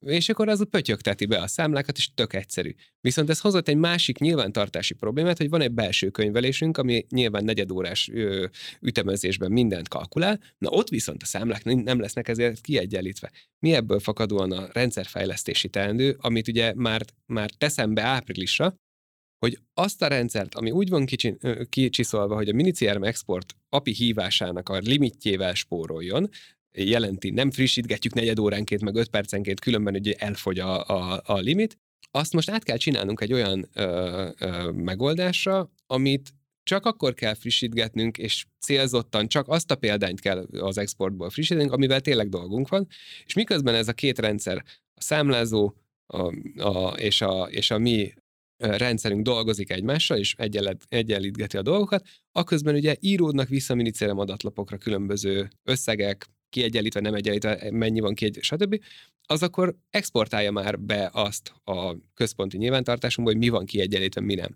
De ez egy olyan dolog, hogy megspóroltunk itt 5 órát, újra kell csinálnom egy másik rendszert 6 óra alatt, viszont egyébként havi 5 órás spóroltam meg, vagyis 60 óra, mínusz 6, vagyis én 54-jel bejebb vagyok még ö, ö, akár e, az idei évre, de hogy ezeknek, ezeket a dolgokat így, így, így görgetni kell, és azt látom, hogy nekem azért könnyű csomó dolgot leadni, mert én gépeknek adom le és nem, nem kell újra megbeszélnem egy emberrel, ha ő éppen szerelmes, akkor nem kell megkérdeznem, hogy miért nem csinálod, ha ő éppen beteg, nem kell megkérdeznem, hogy mikor jössz vissza. Nem azért, mert nem érdekel, hogy hogy van, hanem egész egyszerűen egy gép az egész nap pötyög, és ezt csinálja. És amikor én alszom, és esetleg például pont akkor van éppen egy ügyfelem, egyébként nem tudom miért, de hajnali egykor tök sok utalás érkezik, és akkor teszi be az átutalást, az akkor is le fogja fejteni, akkor is ki fogja egyenlíteni, és reggel hétkor akkor is elindul a gyártás, nem kell megvárni, hogy én mondjuk a financiális dolgokat 11-kor tudok foglalkozni, hiszen addig a csapat már dolgozhatott volna. Ezzel ugye, ha jól értem, akkor rengeteg fejlesztési ötlet van, és ezeket kell összegyűjteni, és ez, amit mondtál, ez egy, egy, egy konkrét ilyen technikai ez dolog, egy, ez, ez amit le kell specifikálni, fejleszgetni, Így kell van. valamit programozni, akármi, és akkor ez így elkezd működni egy, egy egységes gépként, több komponensből álló egységes gépként, Igen. és ezzel minden hónapban megnyered azt a befektetett órát, így van. amit erre szántál. Én szoktam ezzel így kampányolni, meg ugye tavaly mentoráltam sokakat, soha többet nem fogok ilyet csinálni, ígérem, és mindenkinek azt mondtam, hogy értem, hogy te valamit szeretnél elérni, és neked van egy, egy óraszámod, de hogyha ezt azt látod, hogy ebből nem jön ki, akkor, akkor hogy, hogy lehet az, hogy az emberek azt értik, hogy vegyenek föl hitelt egy lakásra, egy házra, egy, de, és akkor majd ugye azt visszatörlesztik, és akkor egyszer majd mm, e, e, valahova beér a dolog. Miért nem vesznek fel időt hitelbe saját maguktól? Mert hogy én azt látom, hogy most ennek, én egyébként mondjuk fullon vagyok, tegyük fel feladatokkal, meg jövő héten megyek Aténba, és jövő héten nem szeretnék dolgozni, de ezt a hat órás fejlesztést meg kell csinálnom. Idézőjelben fölveszem azt a, azt a hat órát hitelbe, minden nap egy órában például a kokáért, és tudom, hogy idén ezt visszakapom 54 órába. Hát nem megéri? És valamiért mégsem tudom, vagy tudtam keresztülverni senkin, hogy, hogy igen, ötkor, ha vége van a melónak, nyugodtan tedd a dolgod. De ha tudod, hogy valamiben hitelezned kell magad, akkor láss neki kilenckor, amikor már nem sír a gyerek, nem pittyeg a kakadú nálam, ugye, nem történik semmi, nem ordít a macska, akármi, amikor neki tudsz állni, hitelezd be magadnak azt az időt, és akkor nem kell meg, meg tudsz szüntetni magad, magadról problémákat, és vissza fogod azt az időt kapni. De ez egy változást indukálna ez a, a dolog, és először saját magába kéne az embernek. Jó, egyik kérdés, hogy lehet, hogy lehet, hogy túl sok mindent kéne változtatni nekik, és innentől kezdve nem, nem, nem napi egy órát kéne behitelezni, a napi 30-at, a napi 12 óra operatív cégvezetés mellett. És innent, oké, okay, csak az mondom, fel kell aprózni, és akkor szépen darabokból, mert te sem úgy csináltad, hogy t 0 minden készen volt, nem, hanem, hanem négy-öt év alatt jutott el egy olyan szintre, amikor már ilyen jellegű fejlesztésekkel, mint amire mondtál egy példát foglalkozol. De ez rémisztőnek hangzik, akkor tudsz esetleg akár ilyen kisebb konkrétabb példát mondani, ami egyszerűbben befogadható, és nem kell akár még hat órát sem hitelezni, hanem mondjuk, nem tudom én, egy óra alatt egy, egy folyamatot, de, de hogy, ami nem egy ilyen komplex technikai dolog, hanem ami egyszerűbb dolog. Hogy gyűjtöd be? Hogy írod le? Ha le van írva, akkor hogy fog ez működni a cégedbe, hogy ne kelljen majd minden nap elmondani még egy órában ugyanazt egy embernek, hogy csinálja meg? E, így, így konkretizálni ugye ez azért nehéz, nehéz, hiszen mindenkinek az életébe saját konkrét helyzetek vannak, ezért, hogyha én mondok egy konkrétat, az úgyse lesz rájuk igaz. De alapvetően, hogyha bármi előfordul, vagy bármit repetitíven meg kell csinálni, akkor ez nálunk egy, egy és akkor itt jön a vonalzós példám, amit mostanság egyre többször említgetek, hogyha valamit repetitíven meg kell csinálni, akkor azt nevezhetjük folyamatnak. Nem nevezik az általában az emberek ezt folyamatnak, hiszen ők ezt egy tennivaló, vagy munka, vagy akár bármi, de hogy ez egy folyamat. Mindig meg kell csinálni, elkezdem általában T1 elő nullán, és hogyha egy vonalzót nézek, akkor erre mindenki biztos emlékszik még az iskolából, egy 10 centis vonalazón vannak a nagy vonalak, azok a centiket jelölik, meg vannak a kicsik, ugye az a millimétert. És elsőre próbáljuk meg a nagy vonalakat megtalálni. Az egyes számnál ott van valami, ami mondjuk lehet egy, egy státusz, egy állapot, egy, egy információhalmaz megléte, amit, ameddig el kell jutnom. És hogyha elmentén végig gondolom a folyamatot, és hiába akár, hogyha vannak benne elágazások, pont ugyanezt kell követni, hogy meg kell találnom azokat a pontokat, amik egymást követik, egymást támogatják, és egymásból fakadnak. Ez most így már hirtelen bonyolódni kezd, de egy lépés sorozat az egész. Ezt, hogyha az ember nagyjából megpróbálja egy A4-es lapra felrajzolni, ami egyik nem egy elvetemült dolog, de mégsem csinálják az emberek, nem rajzolnak például a kokáért, akkor látni fogja, hogy hogyan lehet egy idő után paraméterszerűen leírni egy munkafolyamatot. Paraméterek, mint adatok, tök jók, mert rögzíthetőek. Később ebből egyébként tök sok intelligens adatot lehet előállítani, hogy hogy a projekt ezen szakaszán ilyen dolog így szokott előállni. Abból le, ez lehet már egy döntéstámogató adat, amiből le tudom vonni azt a következtetést, hogy egyébként bár itt van egy, egy lassulás, és mondjuk azért, mert hogy egy későbbi adatra várunk, de ezen a ponton még nem szokott meglenni az az adat, ami később fog kelleni, viszont ha már itt tartunk, 99% hogy végig fog menni a projekt, akkor én ezt az adatot 1% költséggel be tudom szerezni. Mert nem akkor kell azzal az adattal foglalkoznom, amikor már odaérek, és akkor az egy törvényszerű tempót ad a vállalkozásnak, hanem én azt már beszereztem 99% magabiztossággal, oké, okay, 1%-ot fogok bukni. Mert 1%-nyi adat el fog veszni, mert a projektek, hogyha itt tartanak, 99%-kal mennek végig, vagy egyszer fölöslegesen dolgoztam 100 alkalommal, viszont 1% költséggel ott sokkal gyorsabb vagyok és lehet, hogy mondjuk megspóroltam fél napot. Mert most egy praktikusan álló időben adatot szerzek be előre. Értem, most amit elmondtál, ez eléggé komplex szerintem így követni. De ez most nagyon egyszerű volt még. Hát a, és ez volt az egyszerű. A vonal az, az, az, az oké rendben ez van. Ez egyszerű a... gyártási folyamat, szóval, hogy egy Igen, és, és talán itt jön be az, amit az előbb kiemeltél, hogy azért működhet ez nálad jól, mert tud, tudsz kvázi gépiesen gondolkozni, gyártósorban gondolkozni, miközben emberekkel elvégzett folyamatokról, De ember meg oda azt az adatot. van szó. Csak ugye ezt mondtad, hogy azért könnyebb neked, mert te kvázi géppel beszélgetsz, nem egy emberrel, Igen. és az emberrel beszélgetés az nem egy egyszerű dolog, hanem az is egy repetitív, mert ha kitalálod a folyamatot, minden nap el kell neki mondani, hogy ezt csinálja. Igen, de gép el tudja mondani neki. Szóval, hogy innentől kezdve ezek feladatkiírások. Szóval annak az embernek és utána az a projekt az lehet zöld, lehet kék, lehet lila, és lehet benne olyan változó, amiből egyébként azt gondolnánk, hogy ez egy egyedi dolog. Lévén egy autó is bármilyen színű lehet, de az, hogy van-e benne klíma, vagy nincs benne, az egy tudólistán egy, egy, egy pipa. És ettől kezdve kiderül, hogy az az autó nem egyedi, csak más a színe, és van-e benne klíma, vagy más gumit raknak rá, vagy akármi. De ha jól értem, itt ugye az, hogy megvan a folyamat, és megvannak a teendők előre összegyűjtve, és utána ebből valakinek Variáció. a megfelelőt el kell végeznie.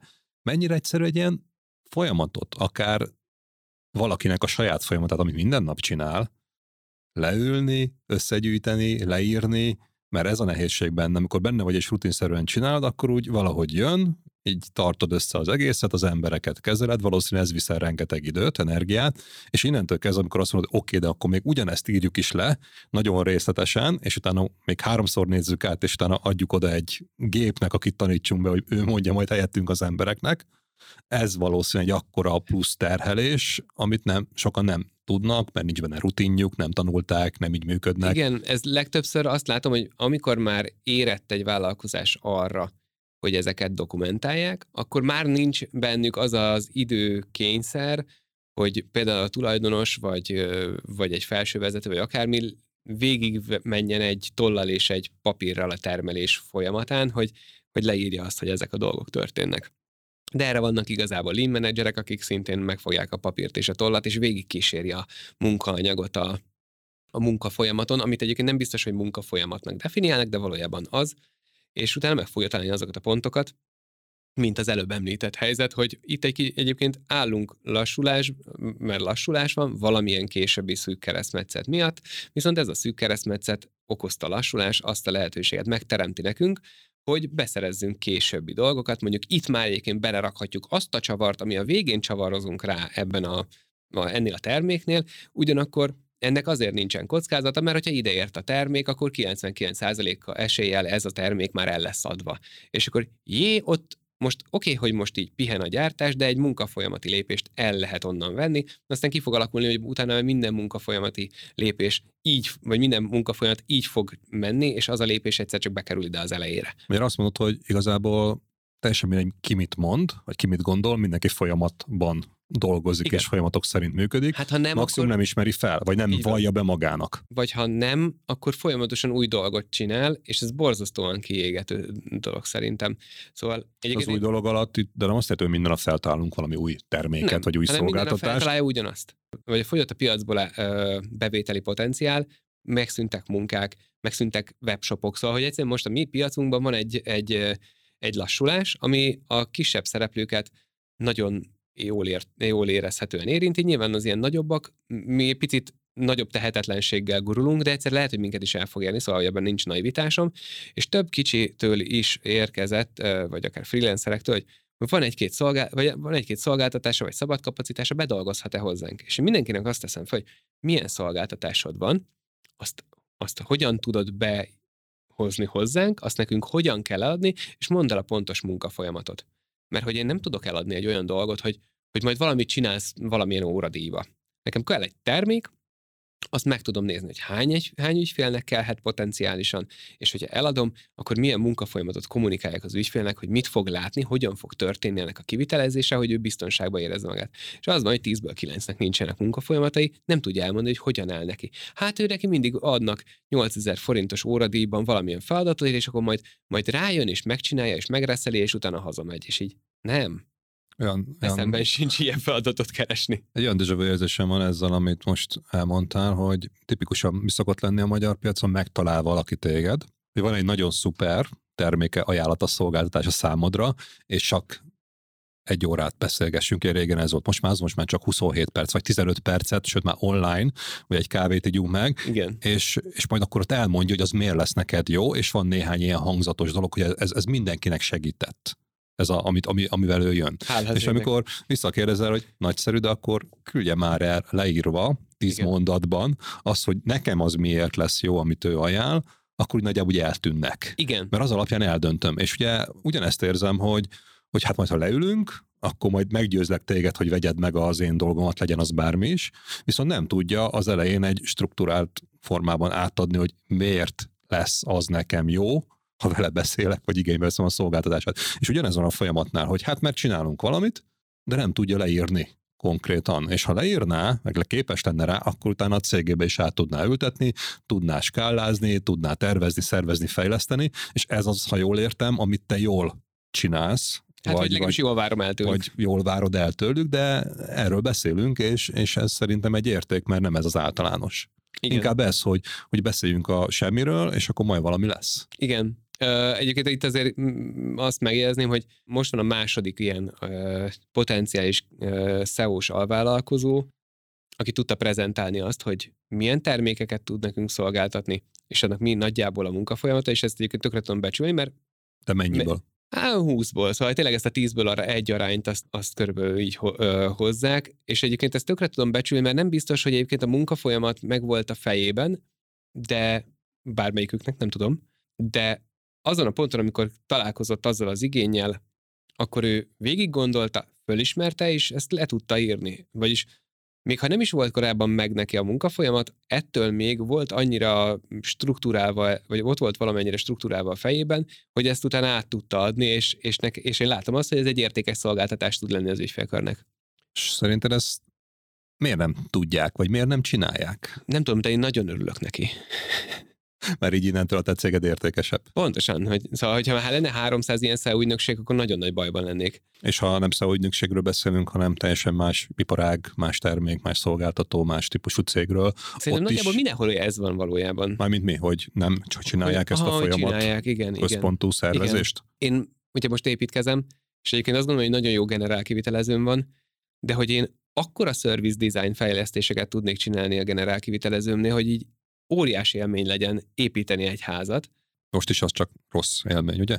De még én azt gondolom, hogy, hogy nem, nem tudom azt mondani, hogy ez egy rossz élmény. Nyilván megterhelő, meg egy félállás, meg nagyon sok dolgot kell kitalálni közben és utólag, és ez mindig ezért ez megterhelő mindenkinek, és ők azt gondolom, hogy jók, de meg lehetne adni ebben az élményt az ügyfélnek, ami alapvetően arról szól, hogy tájékoztatja az ember az ügyfelet, határidőket, időpontokat kommunikál, elmondja, hogy mi mivel csatlakozik folyamatilag, hogy mikor kell azon gondolkozni, hogy villamos dolgok, mikor kell okos otthon, mit jelent az, hogy napelem, és hogy a napelemhez kötődő milyen információk. Szóval, hogy ez egy nagyon jól végigkövethető termék egy ház, egyébként fajék egyszerű.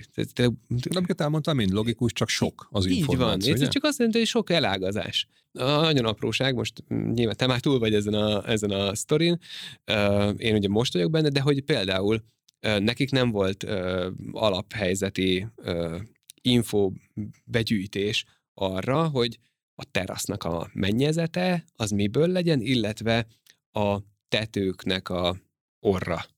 És ez nálam például bádogolt, de lehet egyébként neves vakolt, meg uh, lambéria. És, ez, és megcsinálták lambériából, és így állok, hogy baszki, ez ronda. És így én nem szeretnék lambériát látni egy, egy ultramodern házon. És akkor, ja, igen, ezt mondjuk lehetett volna előre tiszta, és ez nem probléma, vissza kell pár métert bontani, de hogyha már szerződés pillanatában jön egy kérdőív, hogy figyelj, ezek, ezek, ezek a dolgok lesznek olyan változók, amiket most, ha eldöntesz, mindenkinek sok-sok-sok szívást megspórolsz, akkor egy Google kérdőjében én így be tudom nyugodni, hogy ja, szép, nem szép, szép, nem szép, szép, nem szép, tetszik, nem tetszik, tetszik, nem tetszik, ez modern, nem modern, és így, így ezt kérek bele. Lehet, hogy túl bonyolult ez a dolog, és túl komplex, és akár még az ügyfélnek sincs nem is az, hogy igénye, mert igénye lehet, hogy lenne rá, csak hogy agyi kapacitása arra, meg kedve, hogy mindennel foglalkozom, mert, mert túl sok mindent kéne csinálni. És ugyanez lehet. lehet a cégeknél is, hogy a napi operatív tűzoltás, mókuskerékben hajtunk, tekerünk, kiabáló ügyfelekkel foglalkozunk, és még mellette este nyolckor kezdjünk el falmatot fejleszteni, amikor lenne egy kis nyugalmunk. Ételezni kell.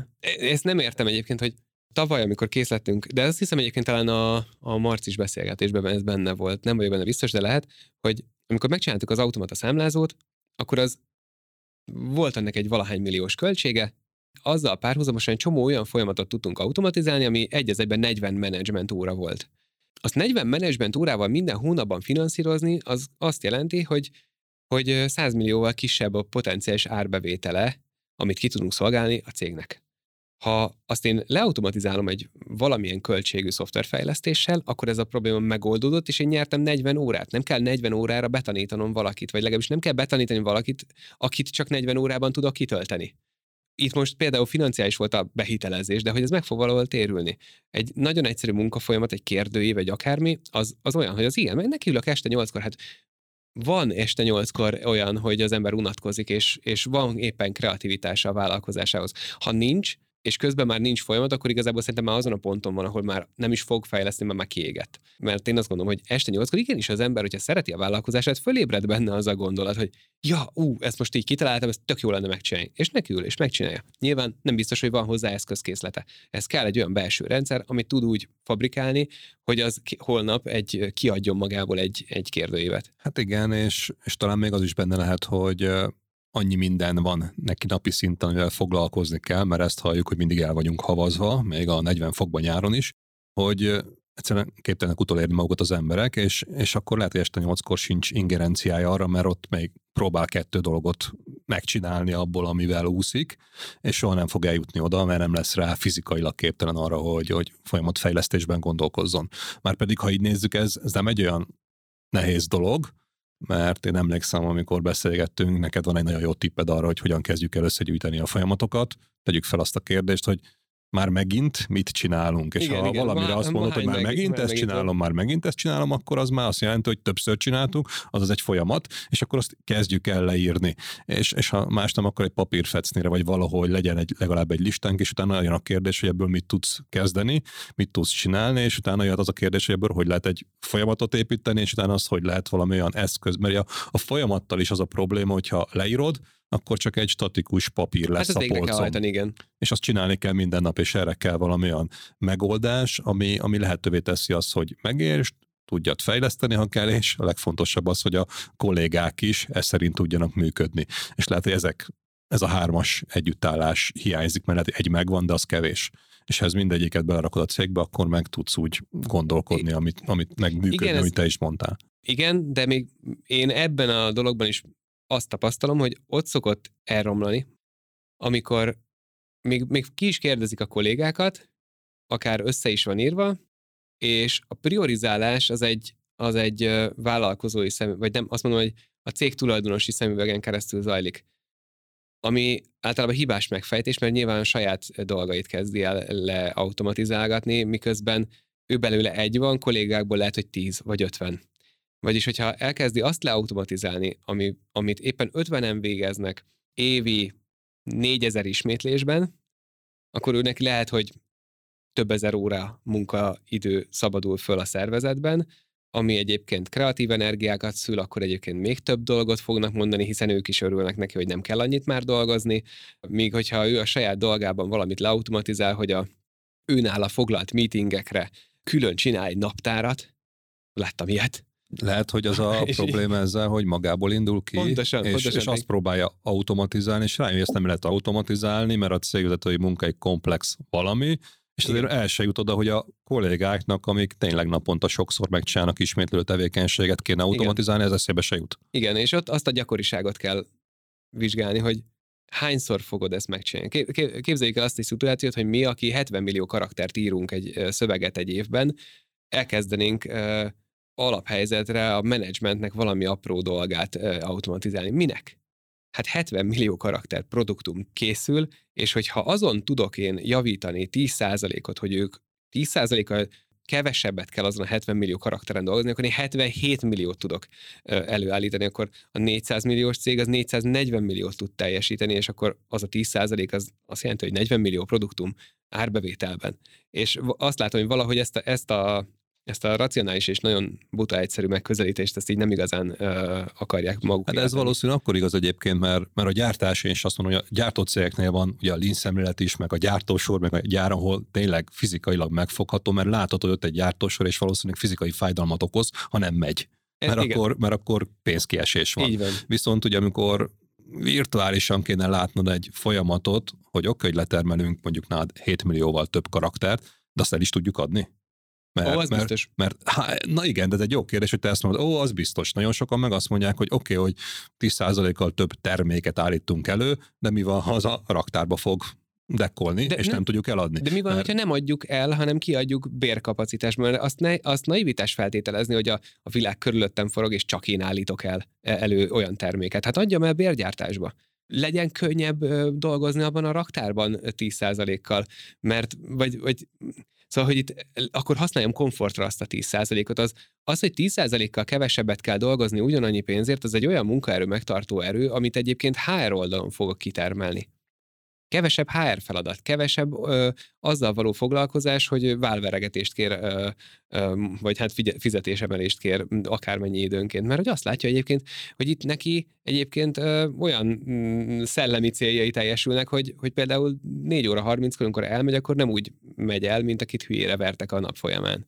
Gazsi Zolival, az Eisbertek a vezetőjével beszélgettem, és ő jött elő ezzel a lean, lean, lean Le, fontos. Le van az adás, úgyhogy még nem hallgattam. De még. ez egy nagyon fontos dolog, mert, mert ő fizikai gyárban Ö, igen. nevelkedve, vagy, vagy, vagy alkalmazzák ezeket a dolgokat, és van egy csomó nyereségük, és ő is azt mondta egyébként, hogy a nem fizikai gyártásban ott sokkal nehezebb ezt bevinni, megvalósítani, és te pedig ugyanerről beszélsz, csak te a fizikai gyártásod nincsen, ezért hát, kiléptél a, a virtuális dolgokba, és ezeket a folyamatokat is meg lehet csinálni, és azt meg tudod csinálni, akkor meg jön az eredmény. Igen, igen. Én nekem én szerencsére jó ismerősöm Zoli, és tőle is egy csomó dolgot ö, loptam a cégbe, szóval, hogy, hogy így mondjam, szóval, hogy, hogy amit ő mond, azt én abból több dolgot is már beépítettem.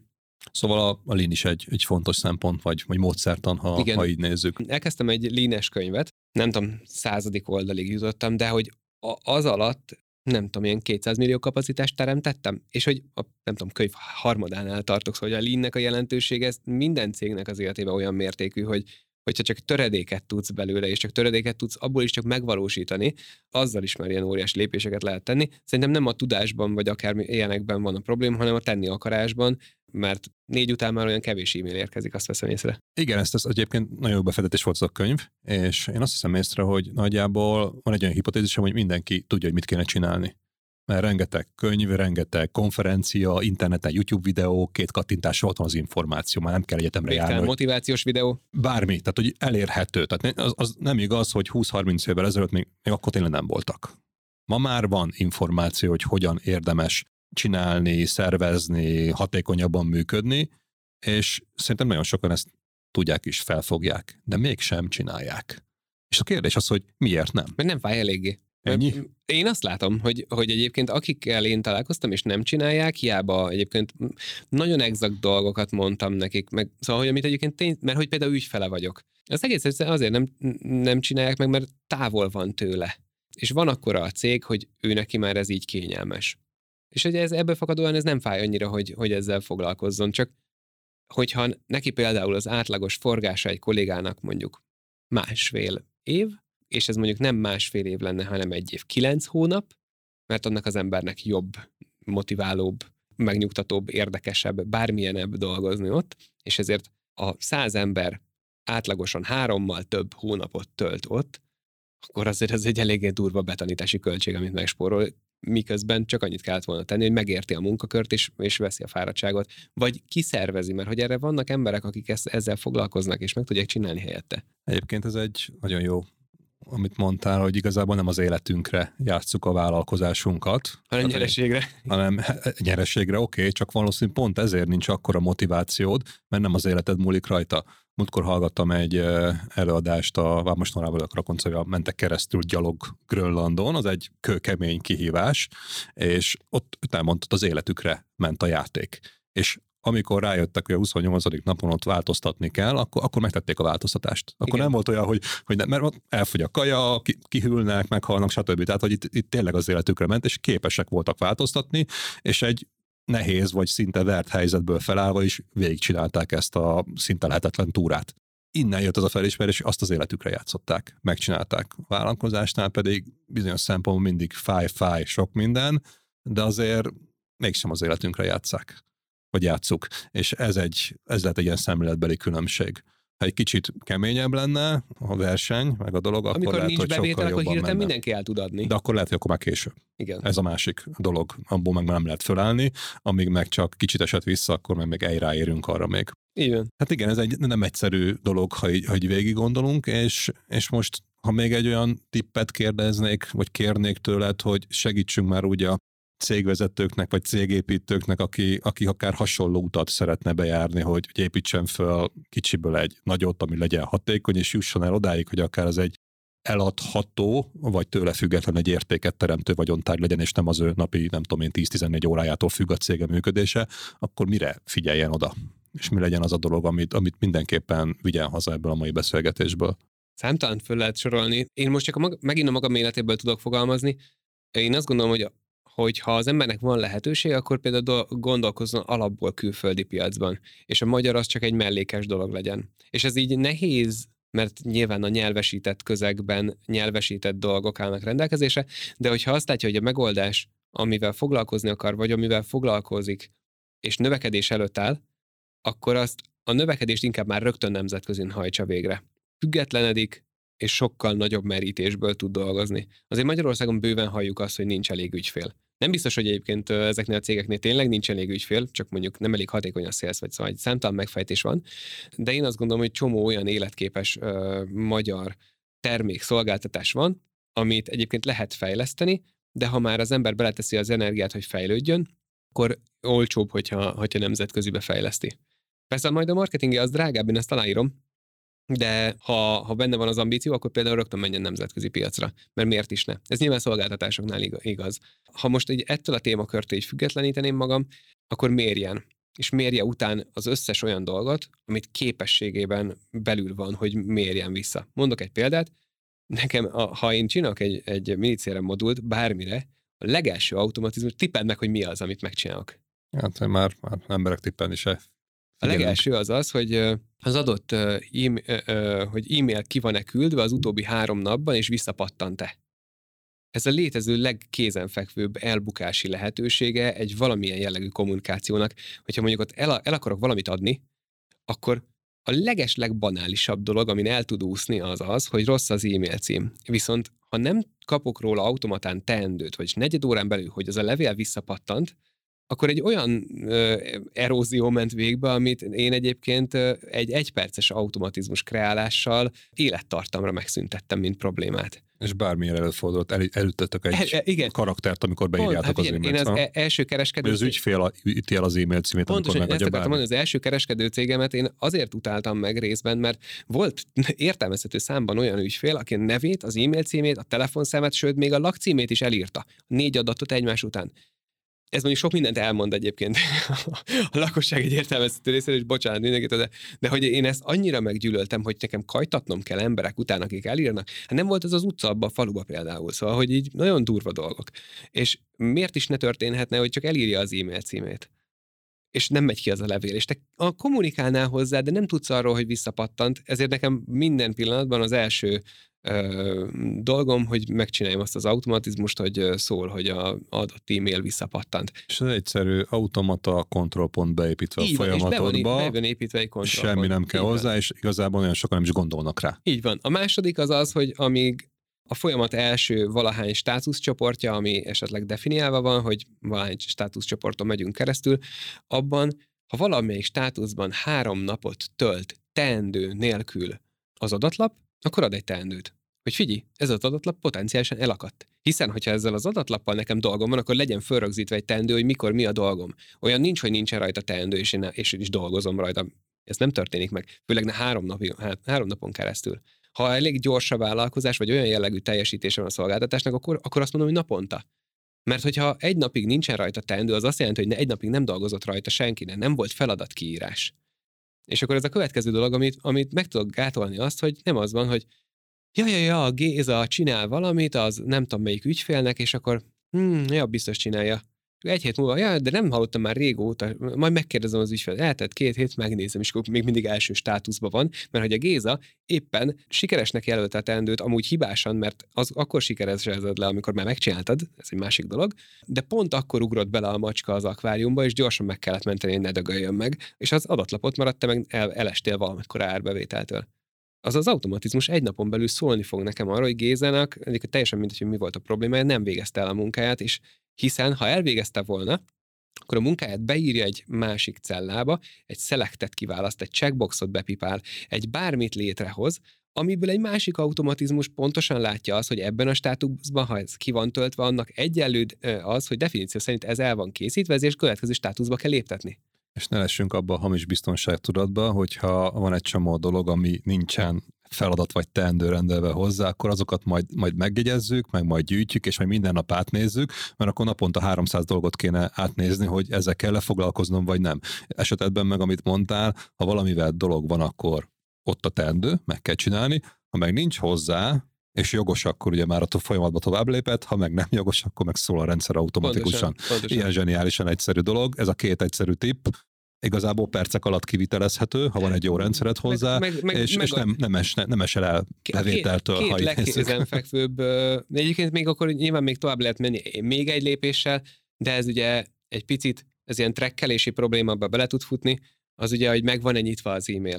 De hogyha mondjuk öt napig nincs megnyitva az e-mail, akkor adjon egy teendőt, hogy hívjon fel a szerencsétlen valakit, hogy spam megette, elvitte a cica, a gyerek azonnal törölte. Most nemrég volt egy olyan, hogy ügyfél visszaírt, hogy Hát ő nem látta ezt az e-mailt, és hogy miért nem küldtük el? Hát mondom, figyelj, én látom, itt van a megnézve, mögött másodpercet tudom, hogy mikor lett megnyitva, és akkor visszaért, hogy, hogy ja, ja, ja, valóban, csak valószínűleg egy kolléga nézte meg, mert többen használják az e-mail címet, és ő rögtön törölte. Oké, de abból volt a számla. Szóval, hogy például okáért ez egy ilyen, de hogyha tudod trekkelni azt, hogy megnyitotta-e az e-mailt, vagy megnyitotta, és akkor ad egy teendőt két órán belül, mondjuk délután háromra, hogy az, az ügyfél megnyitotta a levelet, vagy tudatába került annak, hogy mi volt az ajánlatban, stb. És te fölhívod, akkor milyen furcsán és jópofán fog egybeesni az, hogy te pont megnyitottad, megnézted, és ő már hív téged, hogy, hogy na, mi a vélemény az ajánlatról. Hiszen pontosan abban a pontban ő valószínűleg rászánta az időt, energiát, hogy egyébként értelmezze, és te abban a pillanatban meg tudsz mellette jelenni, hogy akkor van kérdésed? Óriási sales potenciál van benne, mert nem az van, hogy megnézte, holnapra elfelejti, holnap után már nem is akar hozzászólni, és két hét múlva már azért nem mm, fontos a dolog, mert éppen szül a felesége. Szóval, hogy és abban a pillanatban ott tudsz lenni neki. Jó helyen, jó időben. Igen, egész, egészen pontosan. Na, hát köszönöm szépen ezt a három kis Ezek nagyon apróságok. Ezek, ezek nagyon apróságok. És gondolom, még tudnál sorolni Persze. holnap reggelig, de, de igazából pont ez a legfontosabb benne, hogy nem kell mindjárt a lehető legnagyobban gondolkozni. Nagyon jó, ha átlátod a cégedet, meg tudod tervezni a folyamatokat, de ilyen apró lépésekkel, és ha fölteszed azt a kérdést, azt, azt megjegyeztem örökre tőled, hogy már megint valami nem jól sült el, például nem kapta meg az e-mailt, nem nyitotta fel, nem csinálta meg, elfelejtette, akkor erre tudsz akár egy ilyen egyszerű, automatizálható, kontrollálható valamit készíteni, ami figyelmeztet. És innentől kezdve plusz bevételed lesz, meg, meg kevesebb stressz, meg, meg mindenki eredményesebb, és ez tud lenni ennek az egésznek az alapja, hogy akár eljuss oda, hogy tényleg egy lean szemléletben, folyamatokban gondolkozva, akár igazi, vagy akár esetben virtuális gyártósort építve maximalizáld a hatékonyságát, vagy egyre inkább tedd jobbá a hatékonyságát a cégednek. És innentől kezdve nekem érdekes ez a sztori történet, amit itt megosztottál velünk most második felvonásban, hogy hogy jutottál el kvázi a nulláról egy jól működő cég szintjére, majd egy jól működő cég szintjéről egy olyan cégre, amiben óriási potenciál, akár nemzetközi kitekintés is van, és egy eladható, vagy akvizíciós célponttá felkészített cégé, ami azért tegyük hozzá. Felkészítés alatt. Vagy felkészítés. Ez a pontos. Oké, okay, felkészítés alatt álló cégé, ami nagyon sokaknak eh, egyszerűen fel se merül szeretné, csak hogy nem tudja, hogy mit kell csinálni hozzá, hogy erre tényleg ilyen legyen a cége. És az is egy érdekes eh, szempont volt most így, ha visszanézek, hogy amikor legutóbb beszéltünk, akkor még teljesen más volt az a tipp, meg az a gondolat, amit ajánlottál a az embereknek, most pedig ez a nemzetközi vonal azért látszik, hogy a céged is fejlődik, te is úgy változol, vagy fejlődsz ezzel, és akár a jövőképed is ennek megfelelően idomul és alakul. Igen. Szuper, nagyon jó. Én köszönöm szépen, hogy ezt megosztottad velünk, és hogy, hogy itt voltál. Én szerintem újra egy tanulságos beszélgetésnek lehettünk itt a fültanúi, amiből szerintem mindenki rengeteget tud inspirálódni és tanulni és én kíváncsian várom, hogy mi lesz majd ennek a történetnek a folytatása, és bízom benne, hogy ami a jelenlegi jövőképedben a tranzakció vagy az eladás van benne, akkor majd azt is át tudjuk beszélni, hogy az hogyan, mint milyen tapasztalatokkal valósult meg. Köszönöm szépen, hogy itt voltál. Én köszönöm a lehetőséget. Sziasztok! Szervusztok! Érdekel részletesen, hogy Pál Zoltán az OLH Consulting cégépítője milyen folyamatoknak és rendszereknek köszönhetően ért el eddigi sikereit? A választott cégépítő blogjában találod. A linket keresd az epizód leírásában. A következő adás vendége Szekeres Viktor, a Gloster Infokommunikációs NRT cégépítője. Hallgass bele! Ki nem szeretne egy olyat, hogy a meglévő tudását tudja kamatoztatni, de már nem az ő vállán nyugszik, ugye, hogy lesz belőle valami, vagy nem lesz belőle valami, de hogy a követ tudna részesedni a sikeréből. Én azt nagyon sokan szeretik ezt az életérzést, ennek megfelelően egyébként az alapítók többsége velünk szokott maradni úgy szokták mondani, hogy a menedzsment bírja a részvényesek bizalmát, addig mindent lehet. Ugye, mint a részvényesek megmondják a bizalmat a menedzsmenttől, akkor a probléma van. Nálunk ez nem gond, tehát nálunk a menedzsment bírja nagyon is a részvényeseknek a bizalmát mi lesz az a valami, amiért meg fogják venni a részvényünket. És azt veszem észre, hogy na ezt azért más olyan sokan így viszonylag elhanyagolva kezelik ezt. Ez a lényeg, ez a legyünk ott valahogy, aztán majd valahogy kitaláljuk a sztorit is, és erre azt mondom, hogy nem, ez nem így működik.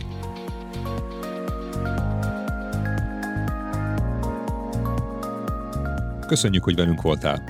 Kövesd a cégépítőket, amit megtalálsz kedvenc podcast platformodon. Hallgassd a sorozatot, értékeld, bízom benne, hogy öt csillagra, hozd meg másokkal, és találkozzunk a következő adások során is. Látogass el a Cégépítő blogjára, ahol olyan értékes információkhoz juthatsz, amik segítenek mindennapjét és a céget sikeresebbé tételében. Tanulj és inspirálódj velünk, legyél jobb minden nappal. Én Egerszék Krisztián vagyok, és ez itt a Cégépítő Podcast.